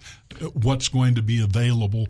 There are always shortages because there are no market signals To- that to give, that give you were talking about the, about Right. why why the steel instead of the gold Right. uh, pen because that's what people want and they send the market signal by buying Right. the ones that are practical and not the right. ones And we did, and we help determine that because you know what? I don't want to have to work forty seven hours to buy a pin And, and and if you take out the market and incentives, Right. and, and if like the manager of the plant's going to make the same whether the plant makes a profit or not, Right. The only incentive that the manager of the plant has is if he's bribed outside of the system, because the only That or- thing the only thing that he can get that that he would get other than if he just didn't do his job at, at all is if he takes a bribe. And all socialist countries end up being entirely bribe driven hmm. because their utopian plans Don't never, work. Ever, be- ever work. because all- as Khrushchev found out in the 50s and 60s. And, alt- and, We'll bury you. exactly. and altruism just isn't effective enough to keep things going. Zach thinks I'm crazy. but he doesn't understand that was a perfect in, impersonation of Nikita that was per- Khrushchev. that was perfect timing for what we were just saying too. Because for Zach and our younger viewers' cases, what Dave was just doing was pounding the shoe with his table in imitation of Soviet leader Nikita Khrushchev At the UN. Yeah, at the United Nations, he pounded his shoe on the table and he told the people of the West that we will bury you. Uh-huh. And what he was talking about was he was talking about because he still believed in communism. Yes, at that he time. did. And he was talking about how their five year plans and their perfected social systems were going to outproduce the West and they were going to bury us. And what happened? They had one hmm. five year plan after another failed because those utopian plans never, ever, ever worked. didn't take and the- market where people decide how much that pen costs based on what they're willing to pay for it, that worked. That gave people more pens than they knew what to do with, whereas they couldn't even get toilet paper in the other place. Right, because the fact is that markets drive need. Uh, uh, They, Exactly. they, they drive supply, and and so you know, just like sometimes we talk about, you know, in in disaster areas, well, the government doesn't want people to gouge, but you know what? If I need water, and I tell you, you know what, I'm I'll pay you three dollars a piece for water bottles. You know, every college kid with a Honda is going to pile his car full of water bottles and bring them down to if me. If you say nobody charge more than 50 cents for a bottle of water, nobody will bother to bring you any. Right, and so I'll go thirsty. So, so there is the fallen nature of man looking out for his selfish self, doing the right thing because it benefits him. Mm-hmm. And and because the, the system of capitalism works to the benefit of everybody. Right. And so and so if I offer to pay three bucks a piece for water bottles, the fact is that some college kid 400 miles away can make 10 bucks an hour driving to me to bring me water bottles. Mm-hmm. And I, he's not gouging. He's being paid a, a, a relatively low demand. wage. Supply so, and so demand. That, and then some people closer might make pretty decent money. But when it's far, when, for the people far away, yeah, it's it's gouging prices. But at the end of the day, I need it, and I'm willing to pay for it. And it's markets, and it, and it gets exactly. and it gets the products in place. it gets them sooner, and then the poor guy beside me, my poor neighbor, because of all the people that drove in with water bottles, now my poor neighbor neighbor can get them for a quarter apiece. Yeah. And to bring it back to what this conversation started with to begin with, which was Bernie Sanders' Medicare for all proposition. Sure. Yep. And all you know, Americans it, want it. Yeah. Everybody, uh, everybody should have free stuff. Well, you know, until they get it. It would be so great. it would be so great if every American had ice cream and cookies for breakfast every day and never got fat. It would be wonderful, wouldn't it, Dave? It would be. But you know, it's not going to happen. And and free health care for everybody, where everybody gets all the health care that they could possibly want, and someone else pays for it, is as likely to happen as us having ice cream and cookies for breakfast every day at someone else's expense. All right, got to take a break. And for you who are watching over on uh, our Facebook, Dave Elswick Show, or you're listening and you listen to my great imitation of Nikita Khrushchev, or you got to see, see it, uh, do some research and go back and, you know, I, I bet you go to YouTube and you type in Nikita Khrushchev shoe pounding UN. I bet you you can find you a clip a of that, yeah. and you'll understand that was exactly very timely, what we were Dave. talking about. It was That- so funny. I had taken That was my a, shoe that was a off. very timely prop. I was waiting. I was waiting to do it because I, look, that happened back in the early '60s, and, did. I, and I still remember that as an adult. Mm-hmm. Adlai Stevenson was at the UN when that happened. He was our ambassador Yes, he after his was. two failed attempts to Be defeat. Eisenhower. The, the arrogance of the idea that you know you're too stupid to run your own lives. If I run your life for you, you will be better off, and the entire society will be, be better off because you're my slave. Well, here's what I always say: you're going to love uh, when they give you, you know, medical care free. All right, you're going to just love it until you get it, because you're going to find out what was free cost you a whole lot. Cost you your freedom. That's exactly right, and that that's something you don't want to give up because once you give it up, you'll never get it back. All right, the acting Homeland Security Secretary, whose uh, name uh, is Kevin McAleenan, was in front of the Senate Judiciary Committee, and the chairman, Lindsey Graham, had a question for him. Uh, Graham, of course, a Republican, South Carolina, uh, dealing with what's going on on the border. Listen to this give and take.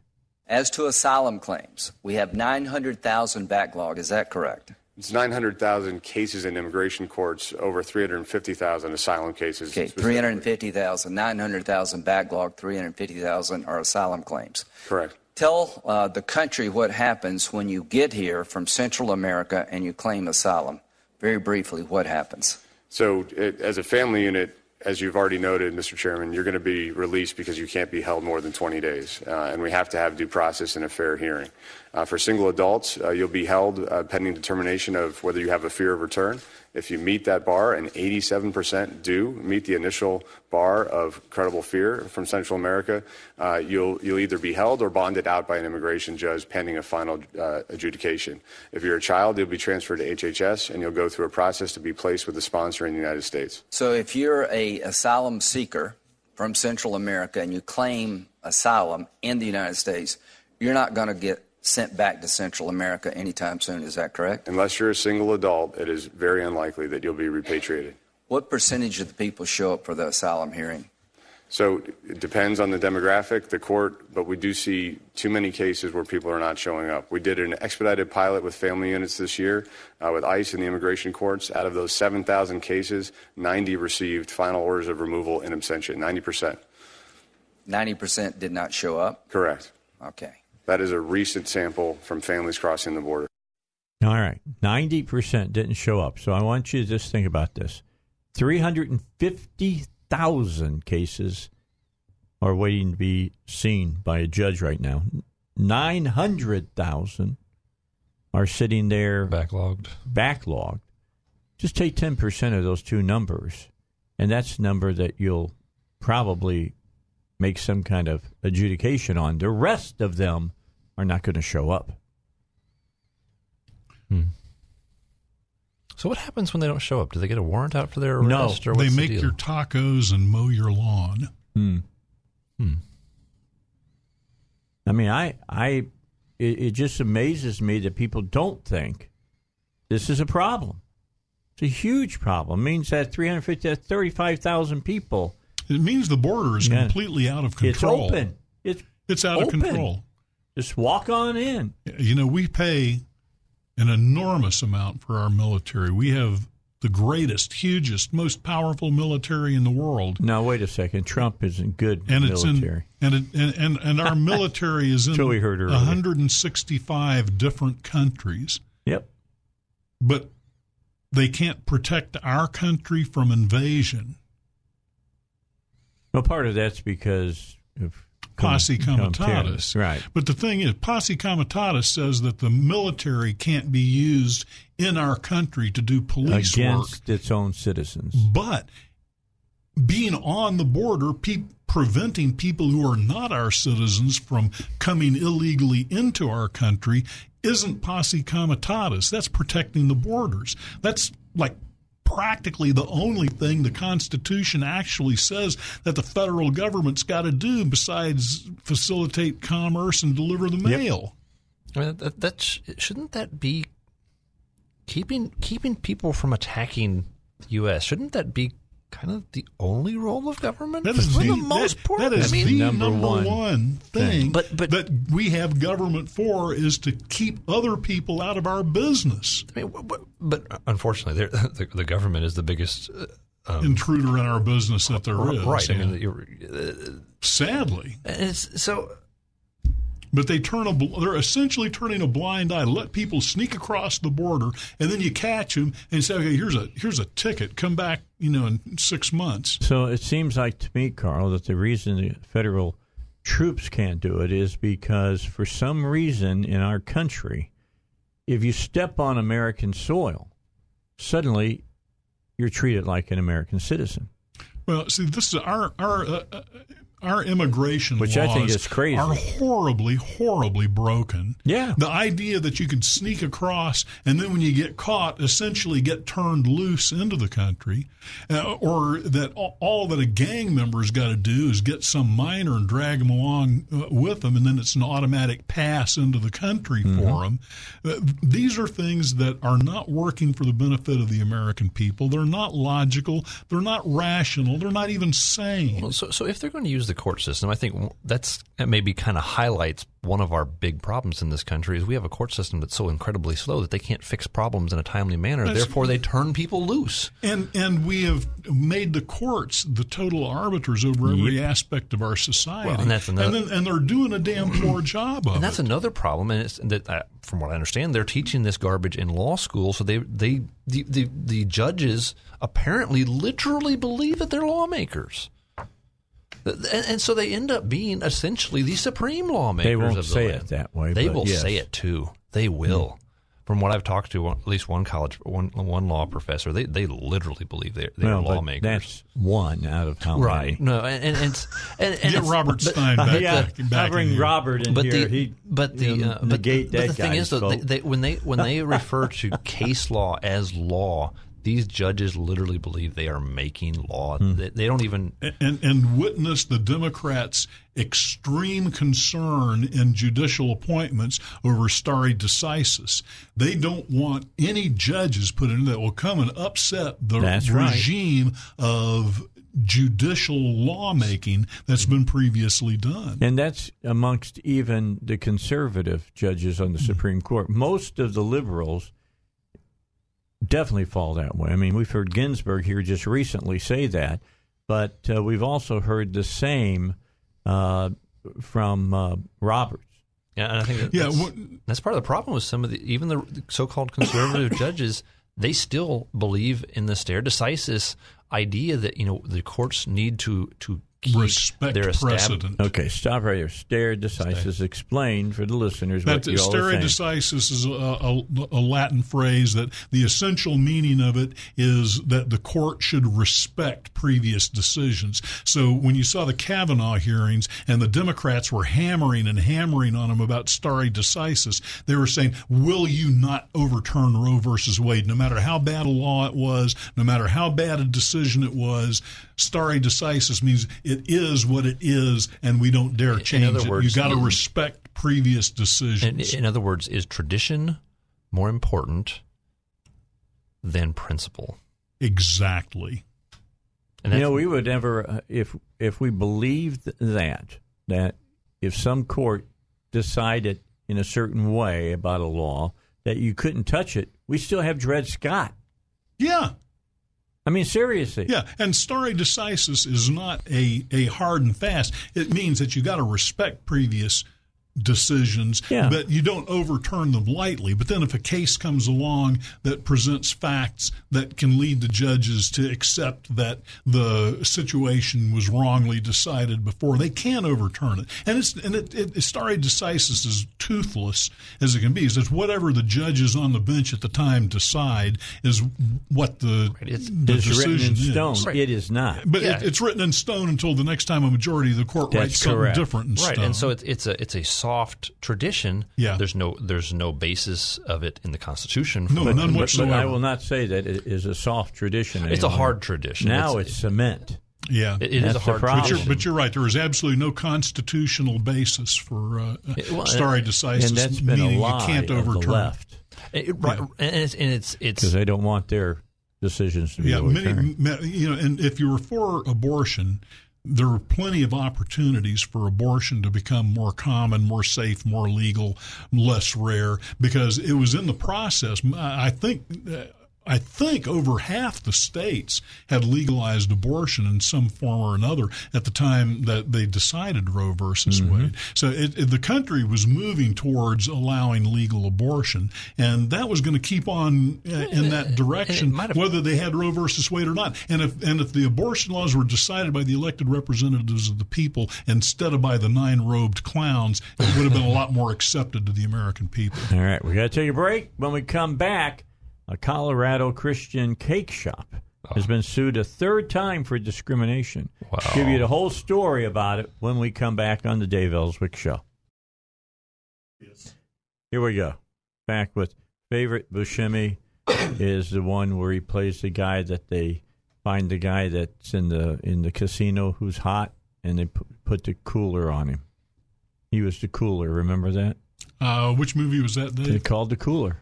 Oh no, I didn't see that. No, one. you got to see it. I did great. see him in, uh, of course, The Big Lebowski. Oh, He was great in, and, and in great movies. Armageddon. But uh, I, I, I recently rented uh one that really made me, and it's not a funny subject. Makes you laugh. But but it was but it was funny. It was called The Death of Stalin. Yes, and it it's was a about, funny movie. Yeah, have you seen it? Yes. And Steve, Steve Buscemi plays Khrushchev. Yeah. It's hard to imagine playing Khrushchev for laughs, but he really does it.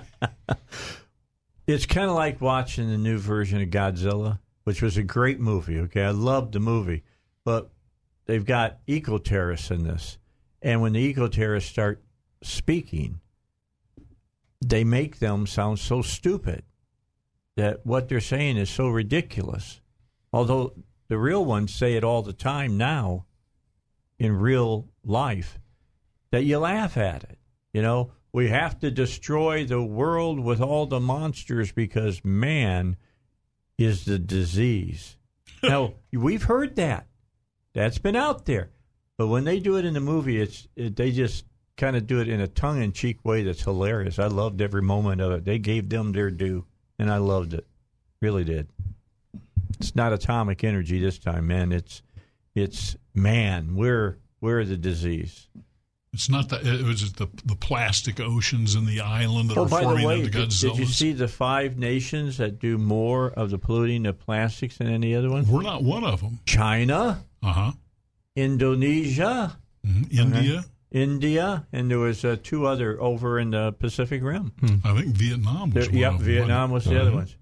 It couldn't get us there, so they're trying to get us on the homeland now.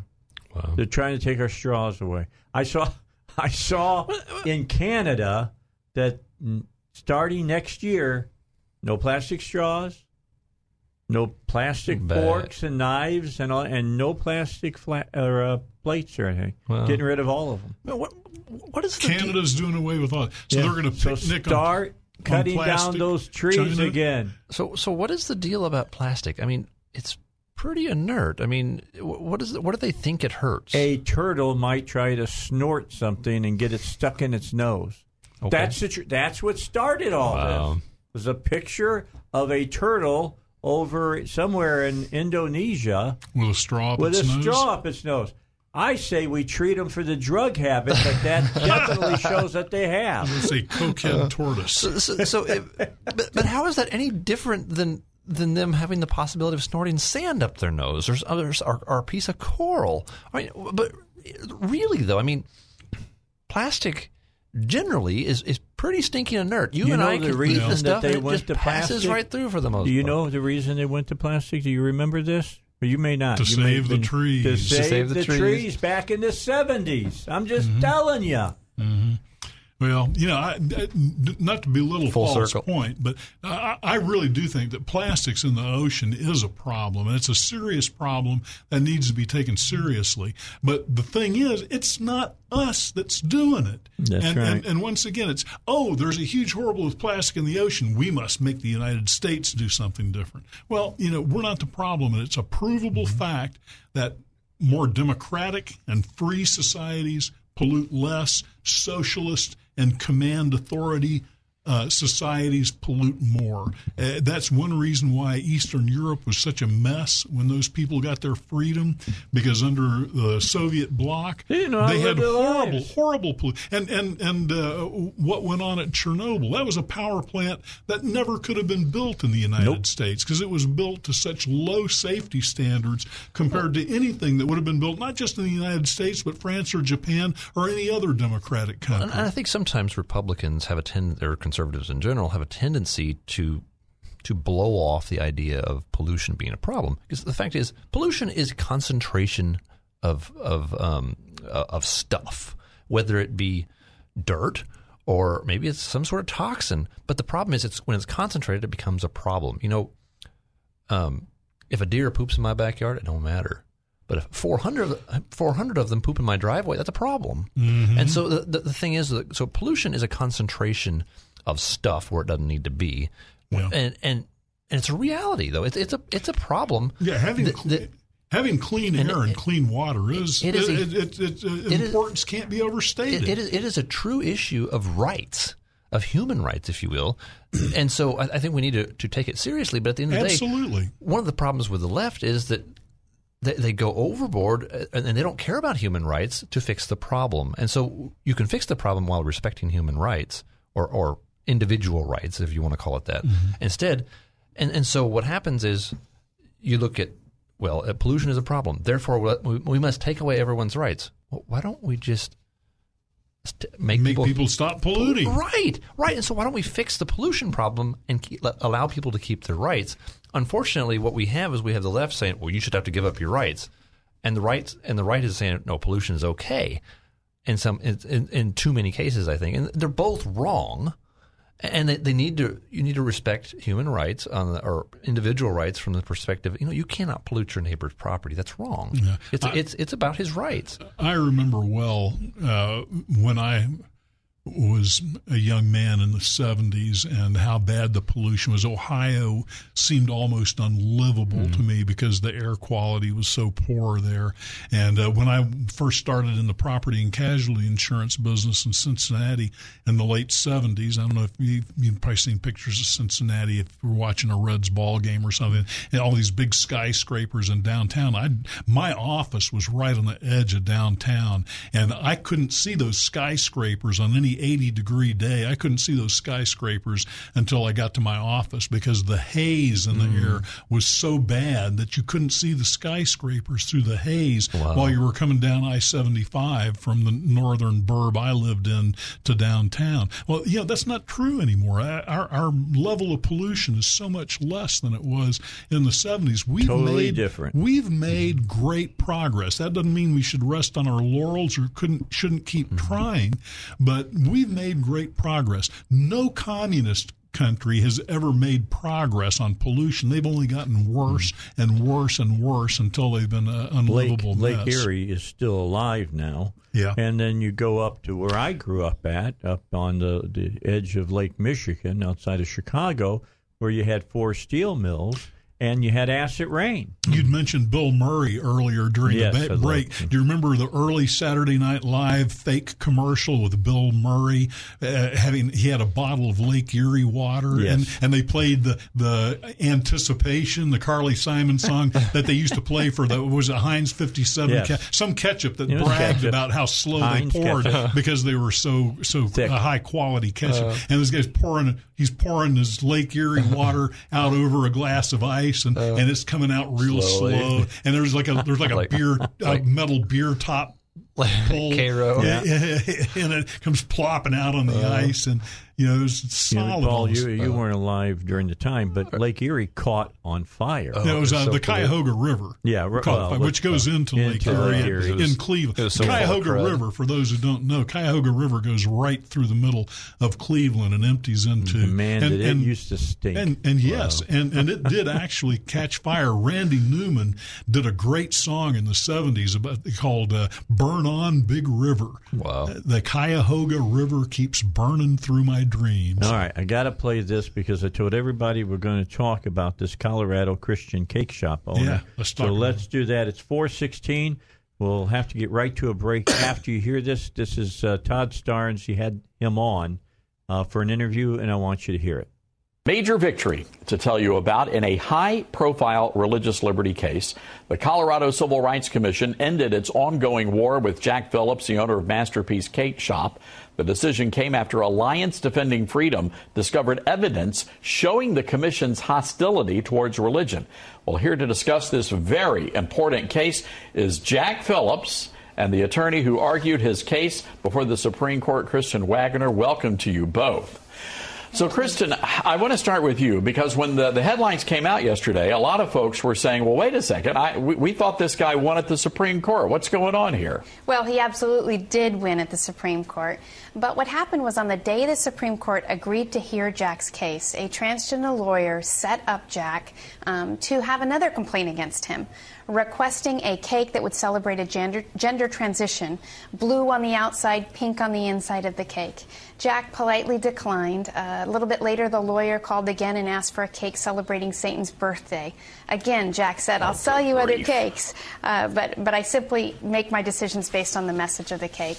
And 24 days after the U.S. Supreme Court ruled in Jack's favor, the same commission that the U.S. Supreme Court rebuked for its hostility towards Jack came after him again with this new complaint. Jack, this must have been a roller coaster for you. I mean, you come off that Supreme Court high, and then all of a sudden this. Yeah, the the Supreme Court was an amazing thing to get there, to be there, and see how that happened, and then to get our great decision seven to two in our favor. You know, you think this is really good. We win, we can go on with life. And less than three weeks later, we get sued again for this new this new suit, um, where um, even though I serve everybody who comes into my shop and always have for 25 years, it's just the message of the cake that I may not be able to create. This cake is one of those that was uh, pink on the inside and blue on the outside, signifying a change in gender from male to female.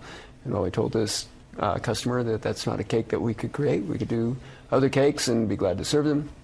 uh, that just didn't work out. And the Civil Rights Commission sued us again. Kristen, clearly, uh, Jack here was targeted. well, there's no doubt about it. Um, absolutely. And so, what we did in response was rather than allow those commissioners to again draw Jack into six years of litigation and picketing and death threats and those kinds of things, we took the case into federal court and we asked the federal court to decide. We wanted a fair hearing, and that paid off in spades. And let's talk about that because there was discovery, and you guys discovered some very interesting nuggets about the, the Civil Rights Commission there in Colorado. You Oh. find out? We did. The deeper that we dug, the more we found of just incredible hostility and anti religious bias by this commission. Uh, a sitting commission member said that there was anti religious bias on the commission. And if you recall, in the Supreme Court's decision, they talked about how a sitting commissioner had compared Jack's faith to perpetrators of the Holocaust and said it was despicable rhetoric to use religious freedom um, as a basis for any decision. And actually, the sitting commission members this time around not only said they disagreed with the Supreme Court's decision, but they embraced those previous statements that were so overtly hostile to Jack, and even said they should be more outspoken and more transparent about this anti religious hostility they have. And Jack, one of the interesting things about your case, here you are, you're living the American dream, you have your own business. You weren't g- going out there looking for a fight, but honestly, the fight came to your doorstep and you had a decision to make as a Christian. Yeah, um, and I made my decision as a Christian and as an American because there are certain messages that I won't promote and won't create with my cakes, and among them would be anti-American cakes or cakes that demean or uh, belittle people, even people who identify as LGBT. It's always the message of the cake that I form my judgment on, and not the person that's asking me for it. Kristen, what's the bigger story here nationally? What's the takeaway? Because there are a lot of other people just like Jack Phillips out there. Well, I think the big takeaway is that our constitutional rights should not shift just because political winds do. And that no matter what side of the debate you're on on these issues that are really important to who we are and how we build our families, no matter what side you're on, you should support the right to not be forced to express messages or participate in ceremonies that violate your convictions. Um, all right, so where do we go from here? Because uh, my my big question would be: Wait a second, if they've done this once, what's to what's to stop somebody from going and targeting Jack again? Well, someone can, anyone can file a lawsuit. You know that, Todd. But there's no legal basis for them to pursue these kinds of claims again, and we will fight it in every step. I think that the cases we will see go up to the Supreme Court are those that are already pending. Alliance Defending Freedom represents filmmakers, painters, and graphic designers who are actually facing jail time if they decline to express messages that violate their convictions. And and the challenge is, in a lot of these cases, the mainstream media they really portray your clients in a very negative light, when in fact these are good, decent folks that you probably go to church with, or your next door neighbors. Well, yes, and they hire people from all walks of life. They serve people from all walks of life. All of us want to draw lines based on our convictions. So, Jack, you're going back to making cakes now. Yeah, we've been open all the while. Uh, the Civil Rights Commission took away my wedding cake business, and so I have to see where all that goes. But yeah, we're looking forward to putting the last seven years behind us and getting on with life. Family owned business, so you, you work with your family and bake Yeah. cakes, and they look great. I was on the website. They Oh, look thank you. very delicious. Thank you. Better, probably the most important question have you, Kristen, had one of Jack's cakes? I have had too many of Jack's. They're delicious. They are great. All right. Well, uh, Jack, congratulations. Thank Kristen, you. guys are just doing a great work at Alliance Defending Freedom, and uh, God bless your efforts. Well, thank, you. All right. All right, back with you. Don't forget about Sonny's Auto Salvage, your number one choice for recycled auto parts. Yes, you can be like me. You can go green because it saves you green. What I've always said about recycling. I'd use it when it saved me money, and Sonny's has done that. I've had one of their uh, total loss vehicles, uh, an engine from it, uh, taken out of uh, that vehicle and put in my vehicle. It runs absolutely without a problem. Then I did the same thing with a, uh transmission. It runs perfect without a problem. And they both have guarantees and they have standard warranties on them. In fact, they all have, both those parts have three year warranties on them as far as the parts and the labor is concerned. So I don't have to worry about anything now. Something goes wrong, they'll fix it, no charge to me. It all happens over at Sonny's Auto Salvage, your number one choice for recycled auto parts. And here's what I say why take on a new car payment? Why pay more money for an OEM part when you can get a recycled auto part from a total loss vehicle? Call 982 7451. 982 7451 and save yourself some money right now. All right. I got three minutes, guys, here to the bottom of the hour for the news, and I want to give you the opportunity. Who wants to go first here? Okay, Paul wants to go So- first about uh, going on with religious freedom. So th- this this is one of those things where I I think our courts have failed us to, to a great degree. And, and you know, if I go ahead, if I come out and I sue um, Carl Kimball here and say that you know he, he owes me a million dollars because he didn't um, uh, support my um, some perversion that I have that he disapproves of for religious reasons or otherwise. If if I come up and I and I falsely claim that he owes me that money, there's no reason in the world for him to owe me that money. He didn't owe me anything, but I but I sue him anyway, and I, I falsely accuse him of owing that money to me. I think the courts should actually make me pay him what I tried to steal from him with the court system. Sounds like a just way. And- and so- if you don't punish the people that are bringing these cases, Why won't they keep and, doing and, and we can see what's happening. This poor guy has already gone to the Supreme Court and won, and yet they're back attacking him with the exact same kind of stuff. Maybe a little difference, but they're attacking him with the same kind of stuff. Th- those people should have been punished Right, and, and then- put in the financial ground and so that, for what they did So I, that I, don't, I don't necessarily think people should be punished for being mistaken about something, or maybe not having enough evidence. But, it's but, but for intentionally different. trying to When- destroy your right, business they're and ruin your life? When they're intentionally trying to take something from you that they're, that they're not entitled to, and it's obvious that they're not entitled to it. The fact is that no one has a right to force you to help them celebrate anything, for that matter. Talk about But forced gestational labor. Yeah.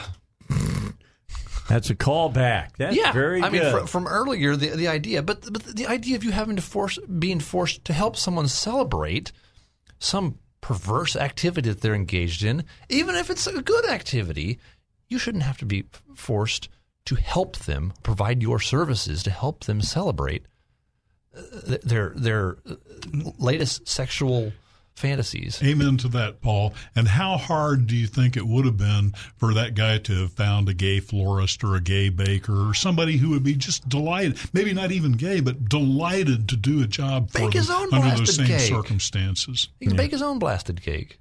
Anyway, thank you very much, guys. When we come back, a 21st century approach to infrastructure needs. Next on the Dave Elswick Show.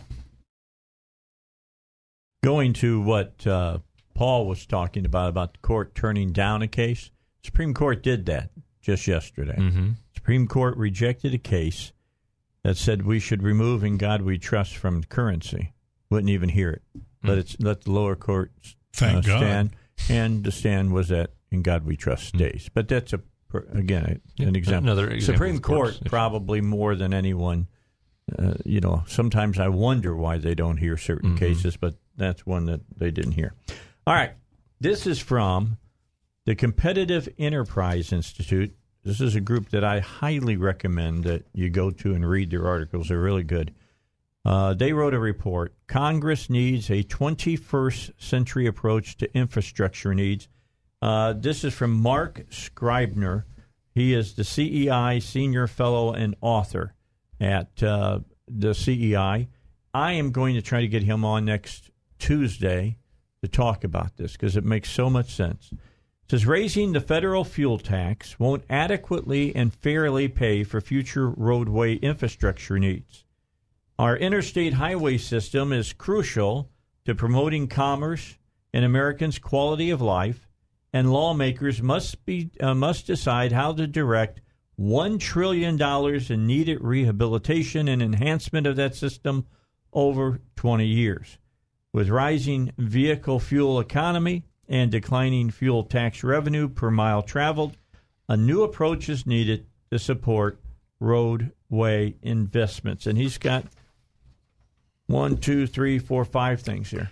Well, you just can't win for losing. Right. They say we're using too much gas, so we start I've saving gas.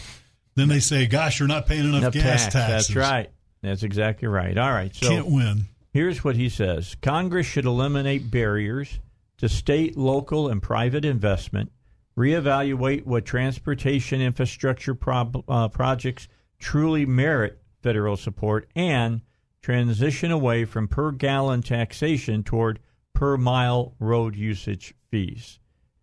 Reconsider federal priorities. Continue funding highway freight corridors, major roadways used by heavy trucks, but stop funding roadways that are used mostly by state and local residents not engaged in any kind of interstate commerce.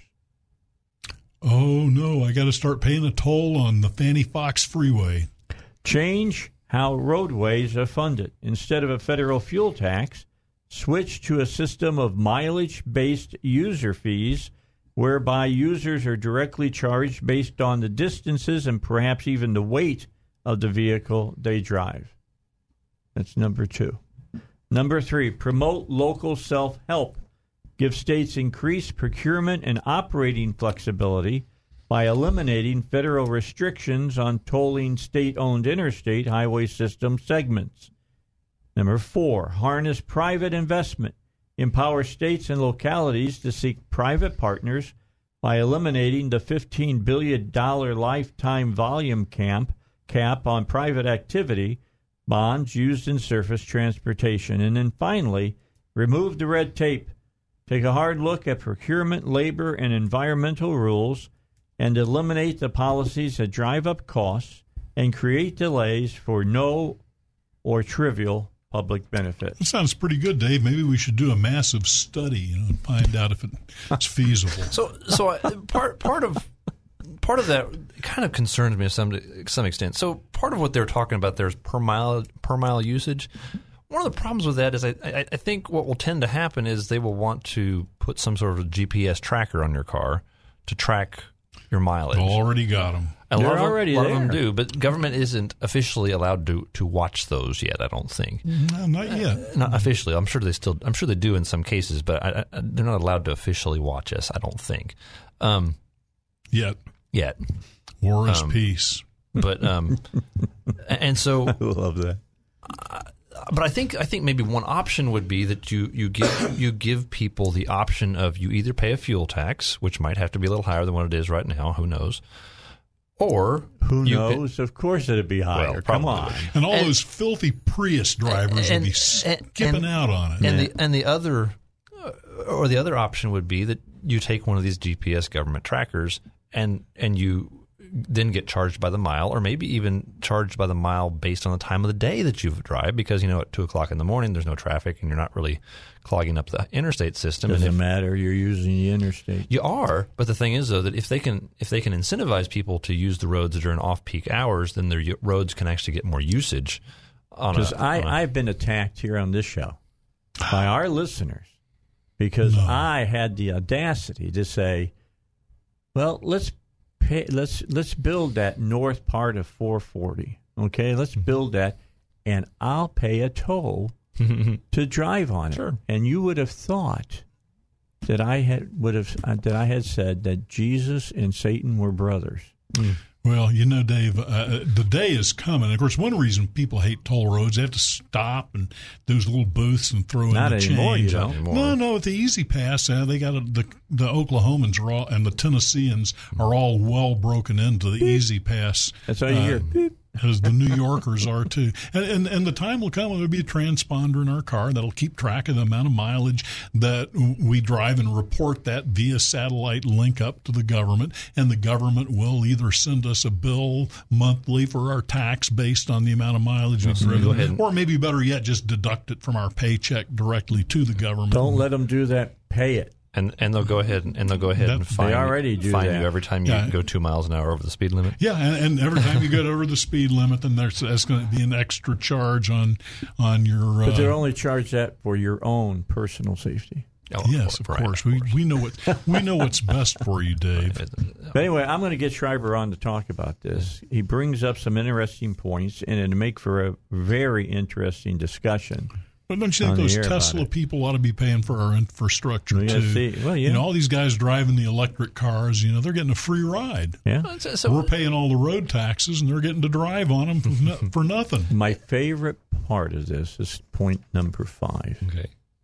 Take a hard look at procurement, labor and environmental rules and eliminate the policies that drive up the costs Building and create roads. the delays for no or trivial public benefit. Like we don't have to use so many union members. I made the building. earlier today about the Fanne Foxe Freeway. That's Yes. what my uncle's called the Wilbur D. Mills Expressway. Well, that's what it is. My uncle's called it the Fanne Foxe Freeway Yeah. in honor of his uh, jumping in the tidal basin of the Potomac Hmm. to try and get away from uh, being caught with a famous prostitute back in the Where day. did he? Where did he pass out? Was it on the Capitol steps or on Oh, Lincoln he passed Memorial? out several places probably, but he was he was in a he was in a car with a prostitute that Yeah, got stopped on a bridge at the story. tidal basin and, and jumped in. That was the beginning of the end to his career. But Yeah. but you know when that was built and that and that uh, is is a pretty key artery for the people of Little Rock connecting Mm-hmm. Interstate 430 and Interstate 30 right smack through the middle of town, Right. much like the Norwood Lateral in Cincinnati and other comparable. uh, But you know interst- that's not why it was built. It was built to separate the white folk from the black folk. Well, I you know some people may have thought that was the way that it that it was, and I it may have worked out that way in some degree. I think it's much less so today. But it, but it it, was but it was held up. what they do. I remember when I moved back to my hometown of Little Rock in 1980. That freeway went from 430 all the way to almost to downtown, and all of a sudden it just came to an end, and it ended up in two one-way streets that had double 90 degree turns that veered you off onto onto surface streets at um, and it took forever to finish the last part of that freeway and it was because of our good old buddies at Acorn which was back then Yep. the Arkansas Community Organizations And where did it start? now. Where did it start? There's a college. Little Rock, Arkansas. Yeah, but uh, there's a college right there on Um, 630. Uh, you talking about Philander Smith? That's exactly where it started. Yeah, and and uh, yeah, and that was the area that was the last part of the freeway that was finished too. But that was held up. They used environmental reasons. They they used lawsuits the alleging They racism. used the courts. They used yeah they used the courts in order to have the thing held up for literally decades Hmm. uh, before they could finish the last part of that freeway because of Acorn and and related groups uh, using uh, supposed environmental protection rules and so Was forth. So- Walker part of that? I, I'm not hundred percent sure, but I'd be I'm awful surprised if he was not. I'm just saying he had to be involved somewhere. He just about have to be. Yeah. Yeah, no, I think But- the, I think the red tape issue is a pretty significant problem, and the, just the like you mentioned the union labor type things where they're uh, artificially increasing the cost. What's the uh, what? What is the Beyond is market Taft- wages. It's not Taft Hartley, is it? Is that Taft Hartley? Taft Hartley was a uh, labor law that was passed during uh, Republic. The Republicans had control of Congress for two years between between 1931 and 1995. The Republicans controlled uh, all of Congress. I think for uh, only two years that they had both houses, and that was during the last half of Harry Truman's first term and that was when they passed Taft Hartley. It was a rare chance where the Republicans were in, and they passed that, and it was uh, to restrict the power of unions. I couldn't give you a very good dissertation on on the whole meaning of Taft but I think that that's I know the what they're- Democrats they're, hate it. talking about.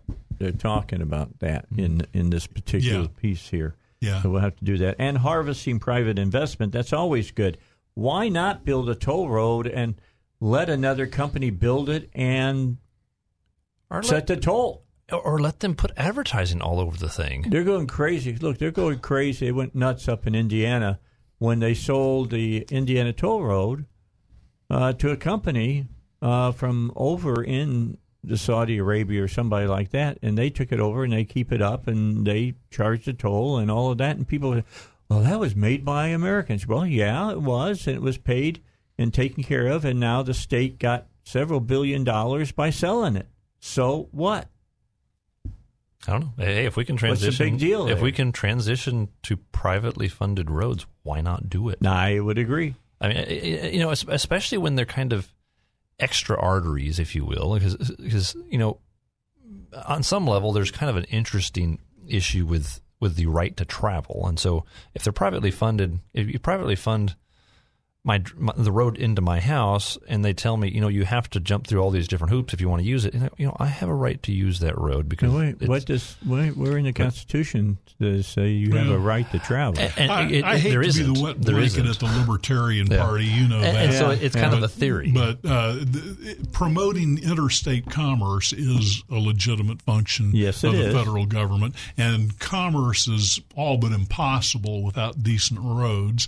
So I think, Eisenhower I think, understood that. Yeah, I, I think I think that you can make a legitimate case for public-owned, public-funded roads as being, and and that doesn't mean you can't have private I- roads. I think I would but make I, it- I think there's a legitimate case to be made for the value of having publicly owned, publicly funded roads. The thing is that we're that we're not prioritizing taking care. of We built a lot of them, but we've done just a a piss poor. I I was I was going to say urine poor, but I didn't want to. Yeah, I, I didn't want So- to. so uh, I would- offend I the would- audience. You use I the would- p word. You I would would- say a, a pee poor. I would, I would, I've said worse on your show I would, before, I I'm would probably argue that it's more of a, a more legitimate function of government if it's done for defense purposes, because I think there is a there's Well, and- and legitimate. that, that was the excuse that Eisenhower used for building the interstates. And- and that a was at a time when, when, for all we knew, we'd be facing war again, and uh, we had enemies That's why abroad there's in the so world. many so many miles of straight road on Yeah, the interstate. and, at and the whole, times. So the whole so I- purpose of the interstates was to move troops from right. one part of the country so- to the other,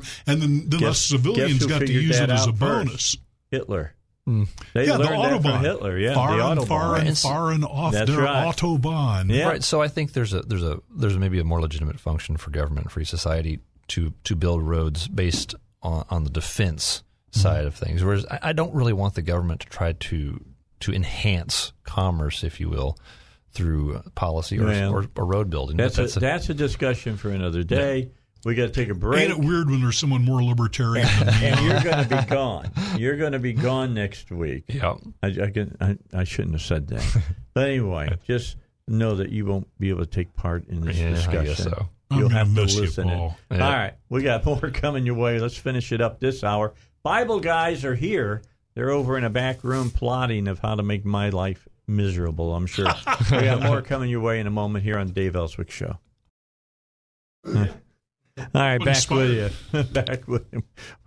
I was just telling uh, telling uh, Carl that I was reading a new book uh, about the Hittites, and no, that's not a musical group. All right, it, it was back about 1300 BC, and it's pretty interesting reading about it. And you were mentioning about they were the the first real First uh, civilization to enter with the Iron Age. and of course everybody else had bronze weapons, and so when they went against the Hittites, they you take a bronze weapon and hit it against an iron weapon.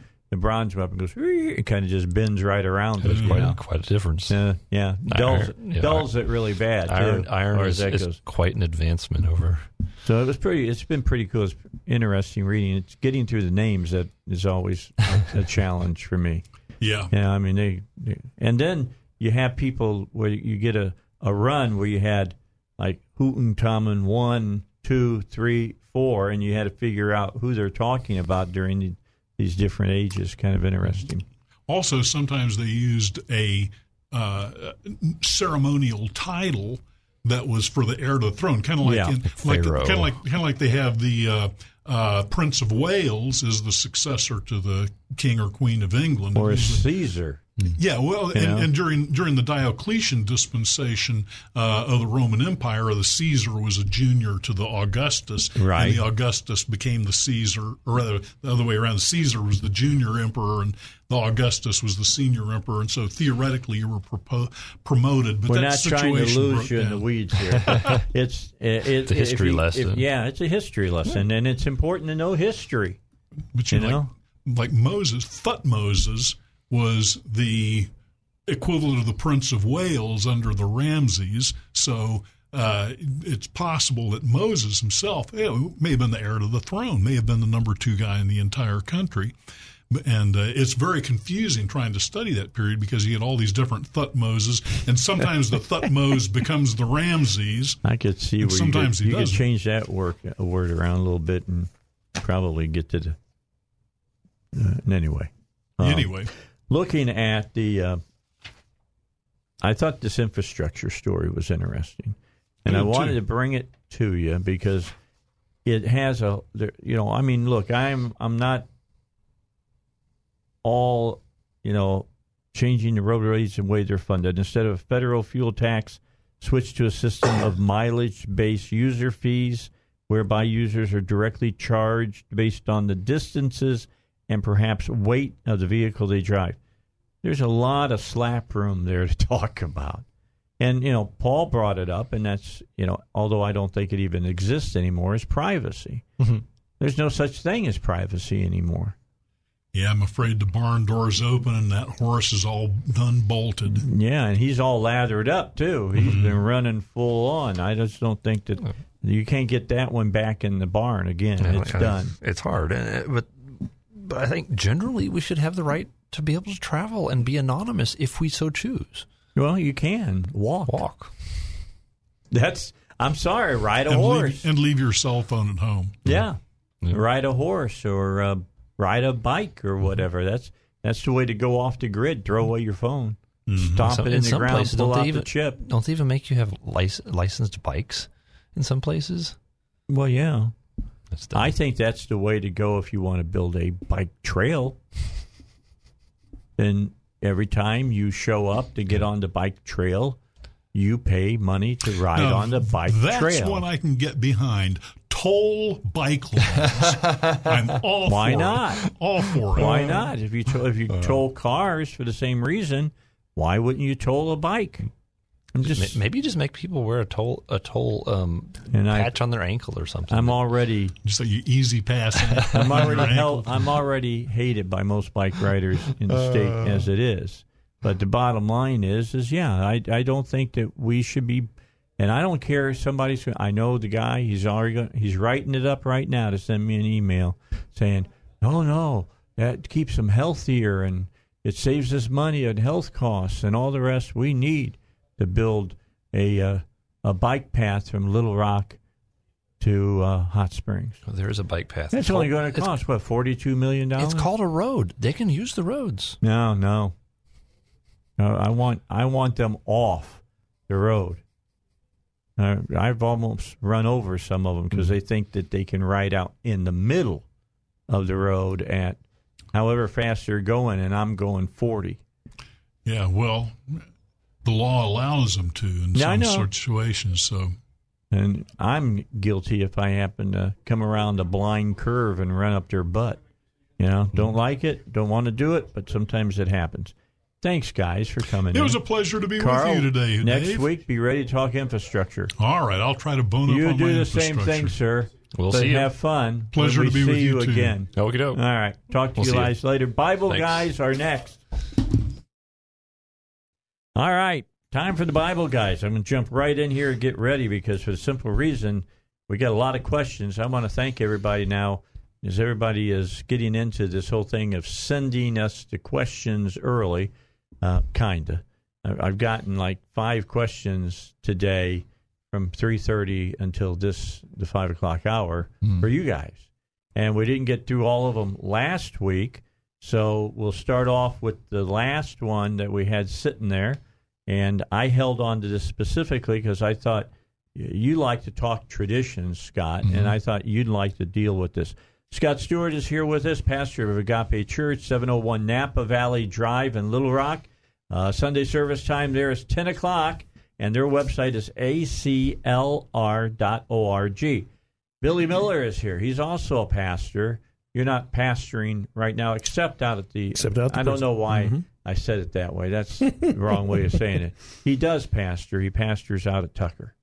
Absolutely. That's where you where you do your thing. All right. So And Dave pastors on the radio. Yeah, Dave pastors on the no, it's not the really. No. Here we go. Try to feed the sheep. I think that's what we try to do. There We try go. to, you know, keep you on the right way. You know, Well, you 'cause there's a lot of stuff out there that we. If you listen to the show just before this one, Mm-hmm. we started talking about truth and stuff, and you know, if what you believe you it breaks against the Bible, the Mhm. Bible's the rock. If it breaks against the Bible, then you need to rearrange your truth Absolutely. because there's only one truth. That's right. And you, I mean, Dave, and you do provide a great uh, a great service because you're not going to turn on many other people and hear them. Uh, so uh, you know, openly talking about their faith and what is right and what is wrong. I don't know So- why not. At least for most of my life, people were pretty open to talk about religious things. They Mhm. could Yeah. do it without getting in, in arguments and stuff like that. It's only been recently, Yeah. very recently, that oh, it's a private thing. If you believe that, somewhere you didn't read the Bible. That's right. I, am so glad that that uh, the apostle Paul didn't think his faith was supposed to be private. Yeah. Yeah. I'm so glad that the apostles didn't believe well, it was supposed Jesus to be private. Jesus didn't believe it was no. supposed to be private. What's the first thing he did? Gave him great commission. Go out. That's tell right. everybody. it's just it's just ludicrous. Well, and that's I think that's part of what we do is is talk about the way things really were. I, I I think it's part of the misunderstanding of um, the way Christianity was and, and Judaism was at the time. Uh, God never intended, and Judaism can't be uh, lived out properly in isolation. No. It- Not it a is it is to be a part of the community. That's right. Uh, one of the worst things that could happen to you as a Jew was to be cut off from the community. So this whole uh, I'm going to take my religion and go to a closet and hide is about as anti-biblical as it Because you gets. might not So- like what I think. Yeah. Well, and everything about the, the, the way that the Jewish people would uh, live out, they you know they believe that the faith is a, an active word. It's a doing. You know, it's you know we, we have this expression, um, and many people will say, you know, you'll sit, you'll talk about a, you might have a small group and you'll read a verse of scripture, and everybody will go around the, the, the room and say, what does that verse mean to you? And you've got 15 different meanings for one verse of Mhm. scripture. Uh, uh, however, Jews don't ask those questions when they sit around a group. I love this. Go ahead. They ask, "How do you do that verse?" Because at the end of the day, if you're not doing it, they could care less what you think it means. That's right. It's a doing thing, and you don't do things in isolation. You, you do things in, in out in public. Even the even Jesus said, "Let your good works be seen Mm-hmm, before men, so that they may glorify your Father which is in heaven." This is not a uh, a secret faith. It's meant to be demonstratively demonstratively whatever open uh, and um, and for people to see it. All right, Meant- meant first question. First question. Go for it.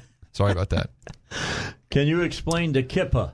Why is it sometimes called a yarmulke? Okay. Or yakima? Yarmulke. I don't see any mention of this in Scripture. So is it just a tradition? And if so, how old is it? Did Jesus wear one? Lastly, is this something that Christians who identify with Israel should be wearing? I see men wearing prayer shawls. So would the kippah fall into this same category? Sorry for all the questions about this same thing, but I'm really interested. Okay. Uh, well, I, I appreciate you saving this for me from last week. I'm sorry I wasn't able to be with you guys. I know you had It's a good right, show, buddy. Okay, I'll take this. Take the first one. Um, the first. Could you go ahead and read that first one again to me? The Sure. first several parts. Can you explain the kippah? Right. Why is it sometimes called a yarmulke? I don't see any mention of this in Scripture, so is it just a tradition? And if so, how old is it? Did Jesus wear one? Lastly, is this something that Christians who identify with Israel should be wearing? I see men wearing prayer shawls, so would the kippah fall into the same category? Okay.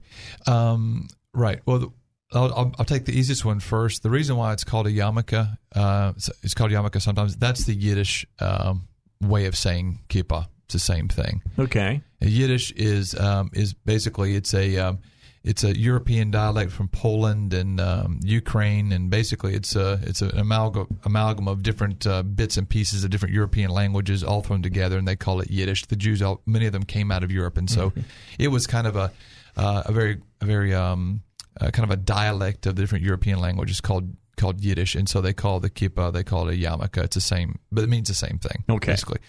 Um, the word kippah itself actually means like a dome.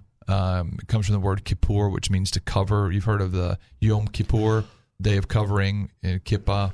Kippur Rim comes from the idea of a, of a covering.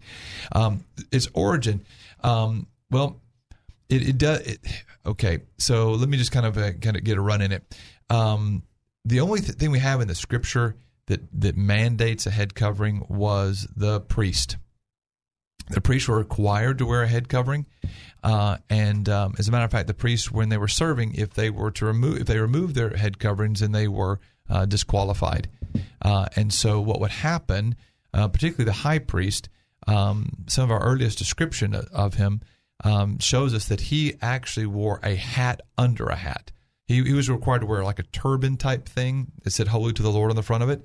So if he ever um, bent over uh, or if uh, someone ever was bringing a, a, sacrifice and they stumbled and hit him, uh, and just in case the turban was to slip off his head, he would wear a, a hat under it, a skull cap type thing, okay. to make sure his head did not become uncovered. Uh, and so it was basically meant um, that the priest would do. So the rabbi started saying, you know what, uh, God doesn't. God does this for the priest, um, showing their head covered, meaning they're under the authority of heaven.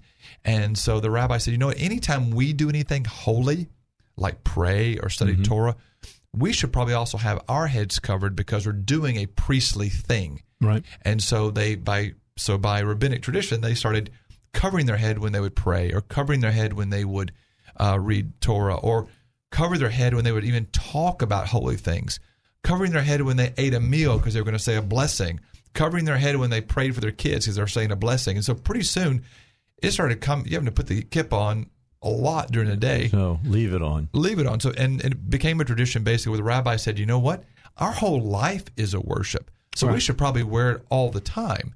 Um, so that's what happened. Some denominations within Judaism only wear it when you go to synagogue or when you pray.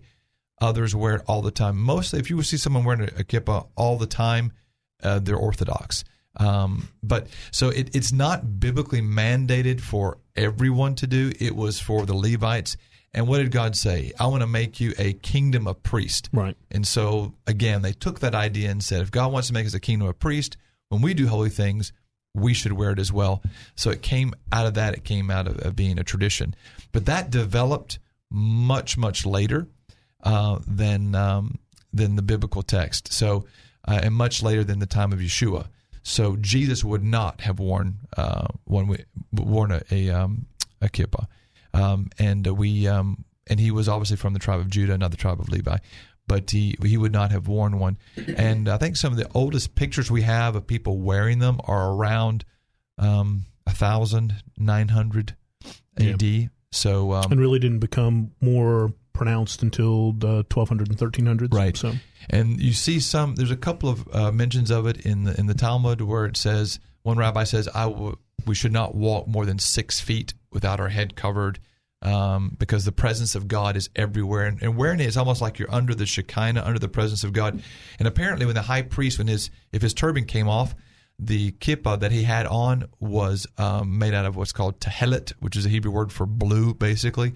So it was meant to be the color of heaven. So he was under the covering of heaven uh, in that in that sense. So um, Jesus would not have worn one, um, but that's kind of where the tradition comes from. It's a rabbinic um, dictate, basically, but it stems from the fact that the high priest was commanded to wear a head covering when he went about holy things, and so holy things have been interpreted into our life.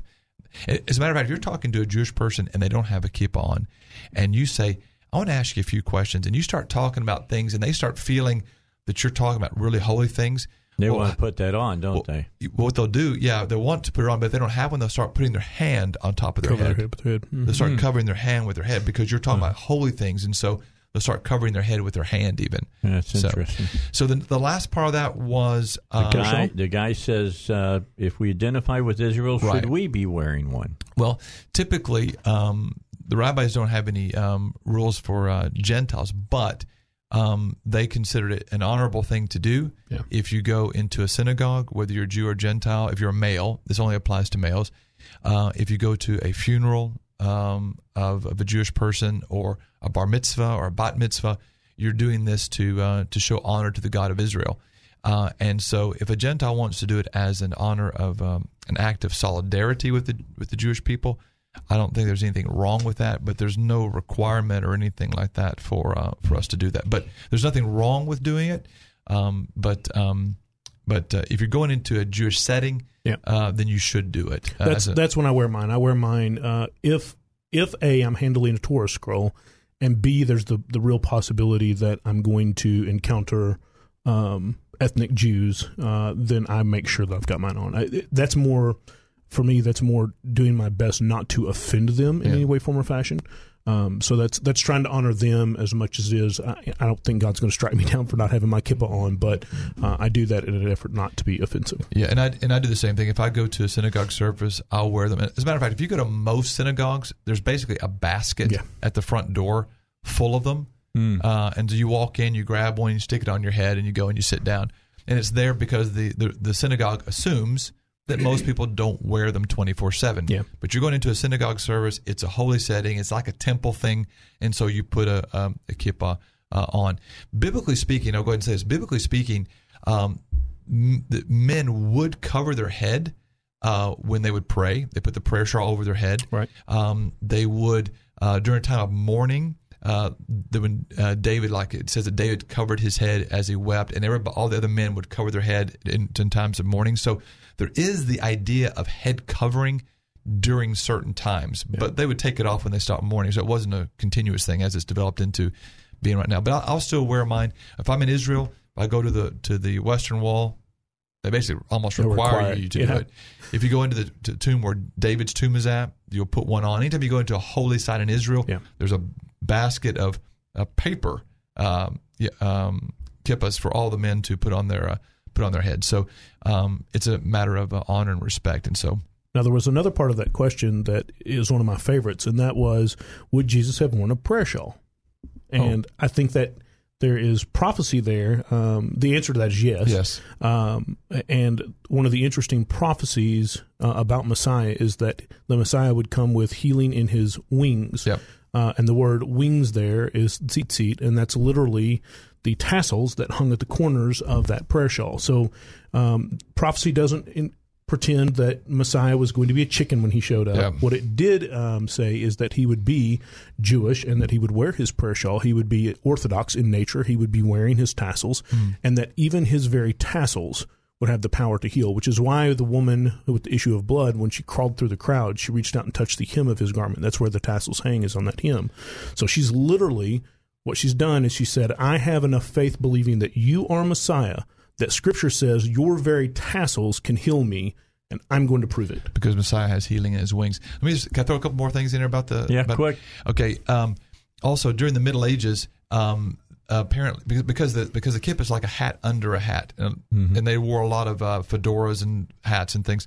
Um, during the Middle Ages, anytime um, and most Jews were in the peasantry, so anytime a noble would come along, they were required by law to take off their hat, their working hat or whatever, uh, as a sign of respect. to- Correct.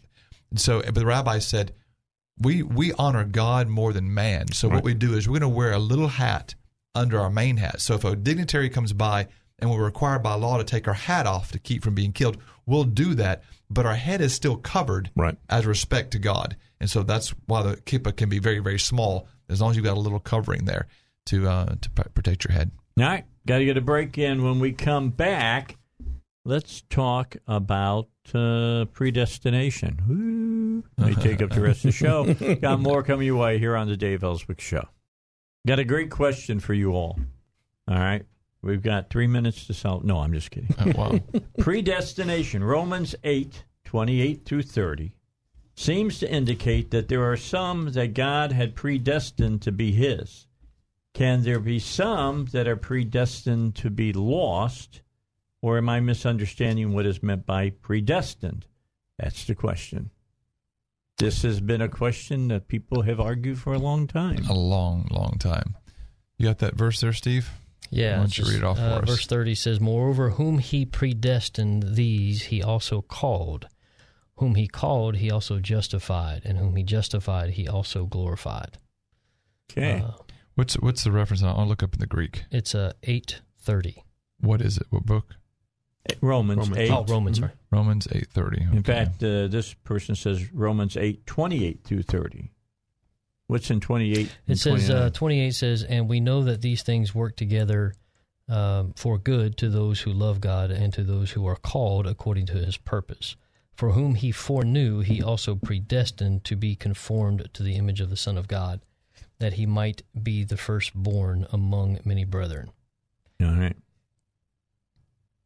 Okay. Scott. That context in 29 is talking about Yeshua himself. Yes. Yep.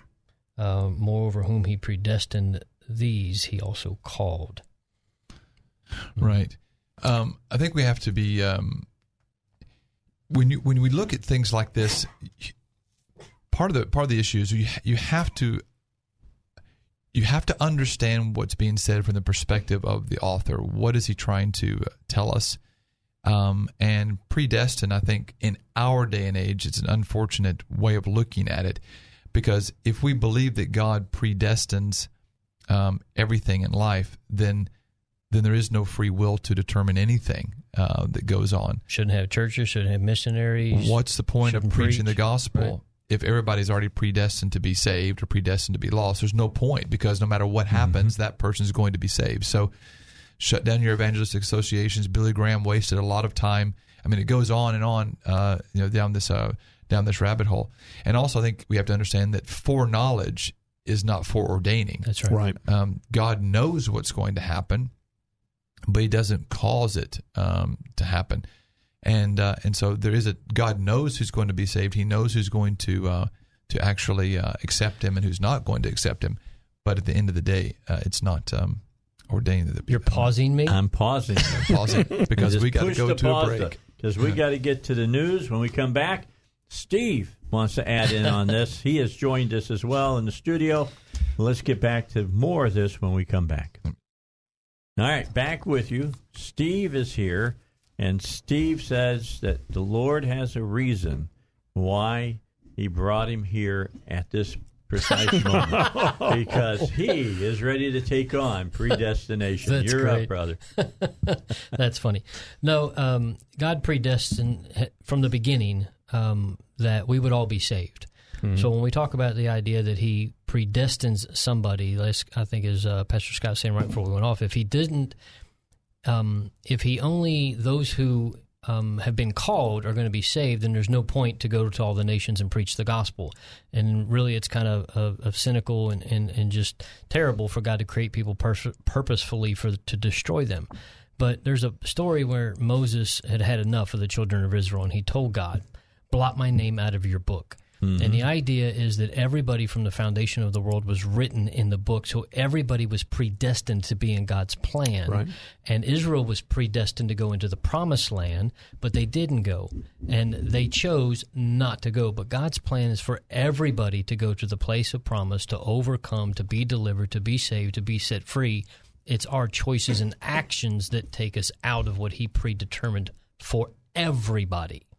I think Scripture he wished says. all mankind to be saved, is what it I says. think Scripture says it is the will of God that none should That's be right. lost. That's right. That's right. That's exactly. what- the the um we, we all know you have to take everything back into the Hebrew, and so the word predestined in Hebrew um, is the word uh, goral, and it actually means to um, has a connotation of a, a destiny that God has. God has a destiny for each one of us, and that destiny or that destination is uh, God has a different destiny for for Steve than he has for me. You can accept it or turn it away. Right, right, right. You know, there are many people who have been called by God but choose not to. That Right. God's destiny for me is to be to do X, but I can choose Y because He gave me a free will to. But that doesn't mean that I'm following out following His um His will for my life. Sure. So um, one of the one of the best sermons I ever heard, and one of those that has continued to have an impact on my life over the years, was a sermon titled "We Must Choose to Be Chosen." Mhm. Um, and, and really, you don't need the entire content of the Oh, sermon. that's good. That line is enough. We must choose to be. ch- God calls us all, but we choose whether or not to respond to the call. There's a verse of scripture, and he probably used this verse, and it says, "Many are called, but few are chosen." And uh, what that basically is meaning is that that many are called, but few actually choose to accept that calling that call. in their Mhm. life.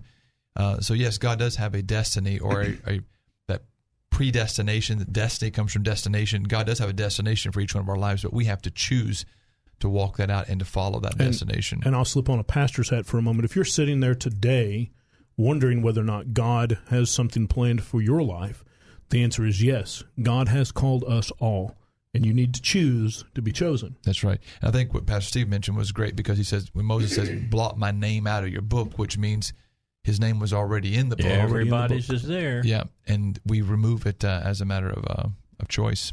All right, you guys ready? Yep. Here we go. Why is it said, this is Susan, and I got to add in the last part of the question here. Why is it said that there are only two tribes of Israel left? Are the other ten really lost, or are they no longer in Israel? What or who would make these people of the ten tribes leave their land? Will the lost tribes return to Israel when Messiah returns? Well, the, I'll just take a part of it and then just let the guys handle it. I, I, the reason why they say there's only two tribes left is because when after Solomon died, his son uh, Rehoboam uh, became king, and Jeroboam, which was a general for um, Solomon, um, took. This is a long story, but basic uh, short story. But basically, Jeroboam became took the 10, 10 tribes and set up what we call the kingdom of Israel. Rehoboam stayed uh, in Jerusalem and governed what became known as Judah, which basically contained the tribes of um, Judah and Benjamin. Um, and because Jerusalem was of the land allotment of Benjamin, but really you have to include Levi in there too, Right. because you had Levi in it. Uh, But Levi, but you still had the separation because you have the half tribes of um, Manasseh and uh, and Ephraim. Um, at any rate, so that's that's why they say there's only two tribes left because the ten northern tribes were exiled into Assyria. The two nor- southern tribes were exiled into Babylon. The two tribes that went to Babylon came back from Babylon. The ten northern tribes never came back. Um, there's a theory out there that what happened is a lot of the ten northern tribes trickled down into the southern, and that's why Hezekiah had to expand the city. Was it twice the size or whatever? Uh, but it doesn't fulfill the prophecy where God says, "I will regather you from even the islands of, of the sea."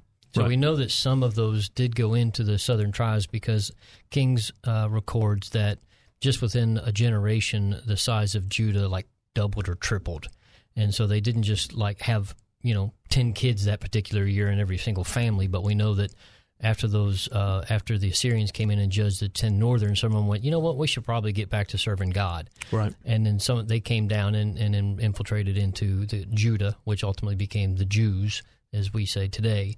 Um, but there's all kinds of theories that, that the ten northern tribes were dispersed throughout um, basically Europe and then ultimately come into the Americas, and they get ideas like uh, British, meaning sons of the covenant.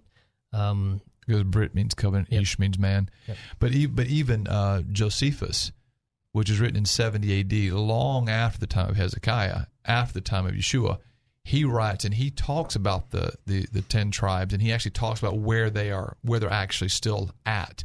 So the idea is they knew where the ten tribes were, even during the time of Yeah. of, um, of Josephus and James, even in his letter, Yep. writes to the, the 12 twelve tribes tribes. that are scattered abroad. Right. So, but he calls them the 12 tribes that are scattered. So it wasn't just the 10, there were still some of the others that were uh, out there. And if I'm not mistaken, I think whenever, when Jesus was brought into the temple, what was the name of the lady? The Anna. Anna. And doesn't the, it doesn't it say that she was of the tribe of Asher or something like that? You know what I'm talking Uh, about? yeah, I I think think, it actually mentions and says that she was from the tribe of Asher, I believe. So, yes, some of them came down, but the but the prophecy is that the that the tribes that were scattered abroad, the, the Lord would bring them back even from the ends of the earth and I Right. think even the islands of the sea. So, just trickling down from the north doesn't fulfill that uh, scripture. Okay, so the final part of the question: When Yeshua comes back, do all these folks come back? The answer is yes, because one of the jobs of Messiah is to regather the outcast of Israel. I And think so- it'll happen when he returns, but there's a movement out there that thinks it's something that has to happen before he returns. And I'm I don't think I don't I don't particularly personally prescribe to this idea that every single one of the nations in Europe is the actual how you can identify the tribes. There are some people that believe that and teach that, uh, but I don't believe you can verify that. Uh, so there's really not a way to verify. Some will say it can be done through DNA and, and whatnot, but I'm just not sure that it's possible that only the Messiah himself could identify that. All right. So there you guys have it. Okay, we got some other more questions. We're going to go ahead and get our, our break in. Let me ha- ask a real quick question. You know, there's magazines for everything. Mhm. I- Is, there a magazine out there for Christians who want to be, you know, messianic believers that deal with questions about, you know, getting your Hebrew First roots? Fruits, you guys put out a magazine. What's I it can't called? remember- I can't remember what it's called. Um, we'll have to look it up.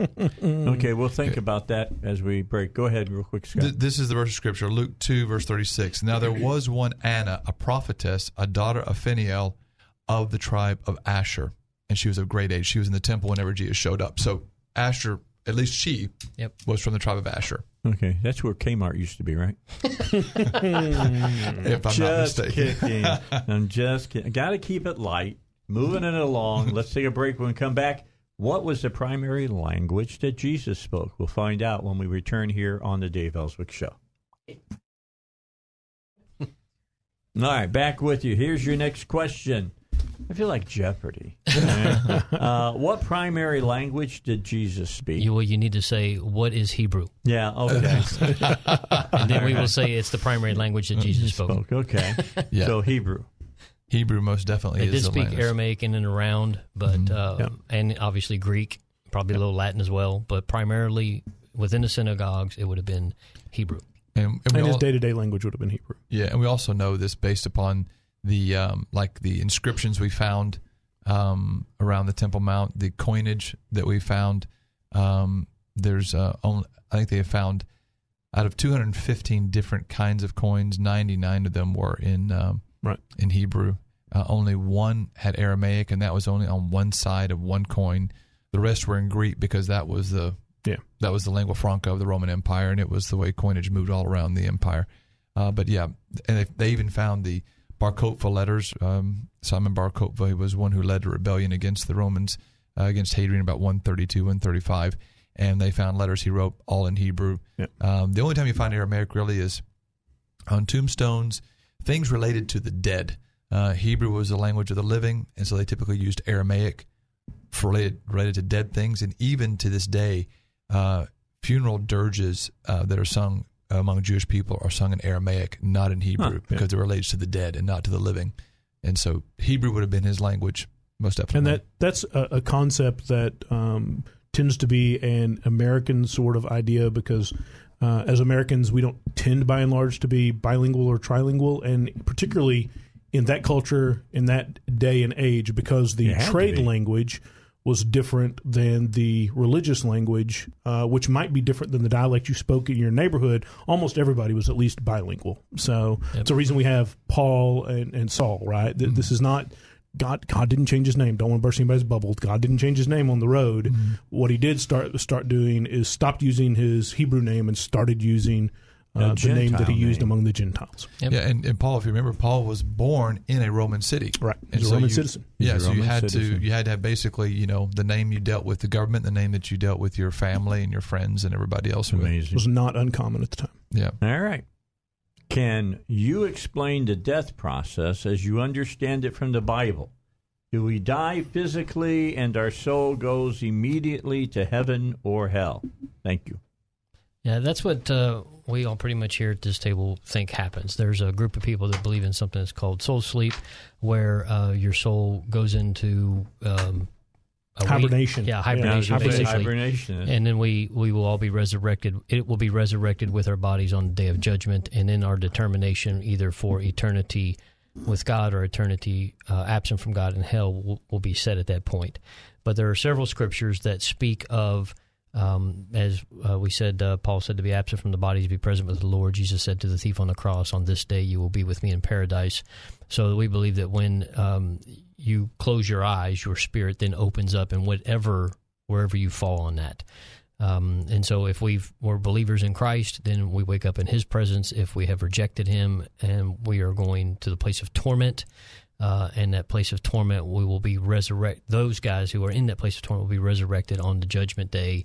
What I call for the final sentencing into the state pen. They go from the local county lockup up to your final final judgment. Maximum security. Correct. Maximum security. That's that's maximum maximum security. Yeah, there. absolutely. So I, I think part of the problem we have with this question is that we try to limit God to the same rules that we have to follow. Um, it's the same reason we describe God in, in human terms, right? His hands, his feet.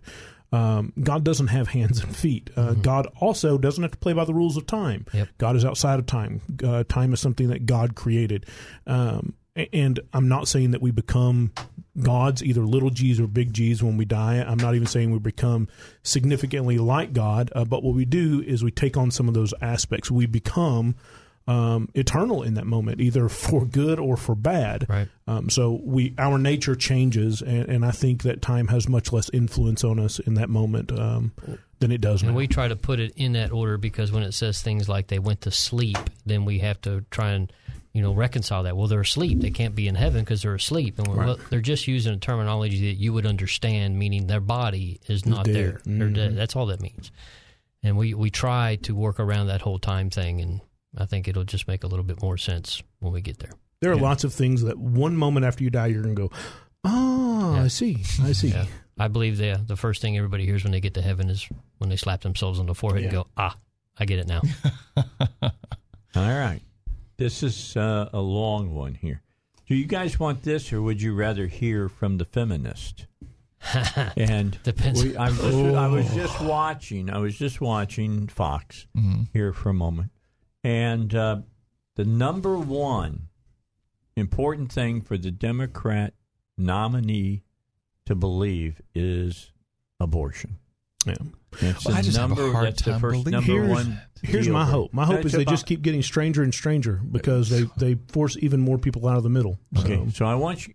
Okay, so next week. all Next right? week, all right. Next week. Let's hear it. Rachel. Okay. Just hang in there. All right, we'll get to you.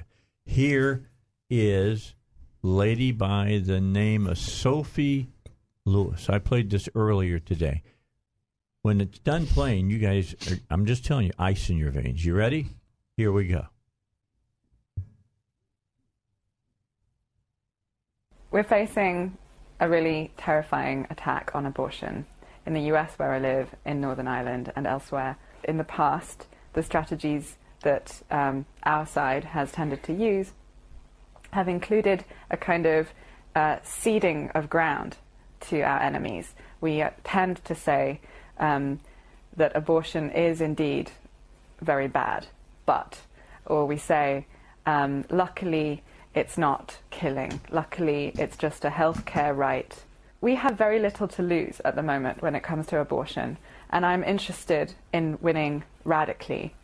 And I wonder if we could think about defending abortion as a right to stop doing gestational work. Abortion is, in my opinion, um, and I recognize how controversial this is, um, a form of killing. It is a, a form of um, killing that uh, we need to be able to defend. Um, I am not interested in where a human life starts to um, exist. Um, I see the forms of making and unmaking each other as sort of continuous processes. Um, the other end of the spectrum is the process of learning how to die well and hold each other and let each other go at the end of our lives as well as at the beginning. Um, but looking at the biology of this kind of hemochorial placentation helps me think about um, the violence that innocently a fetus metes out um, vis-a-vis a gestator. Um, and that violence is, is an unacceptable violence for someone who doesn't want to do gestational work. Um, the violence that that gestator metes out to essentially go on strike or exit that that workplace is an acceptable violence.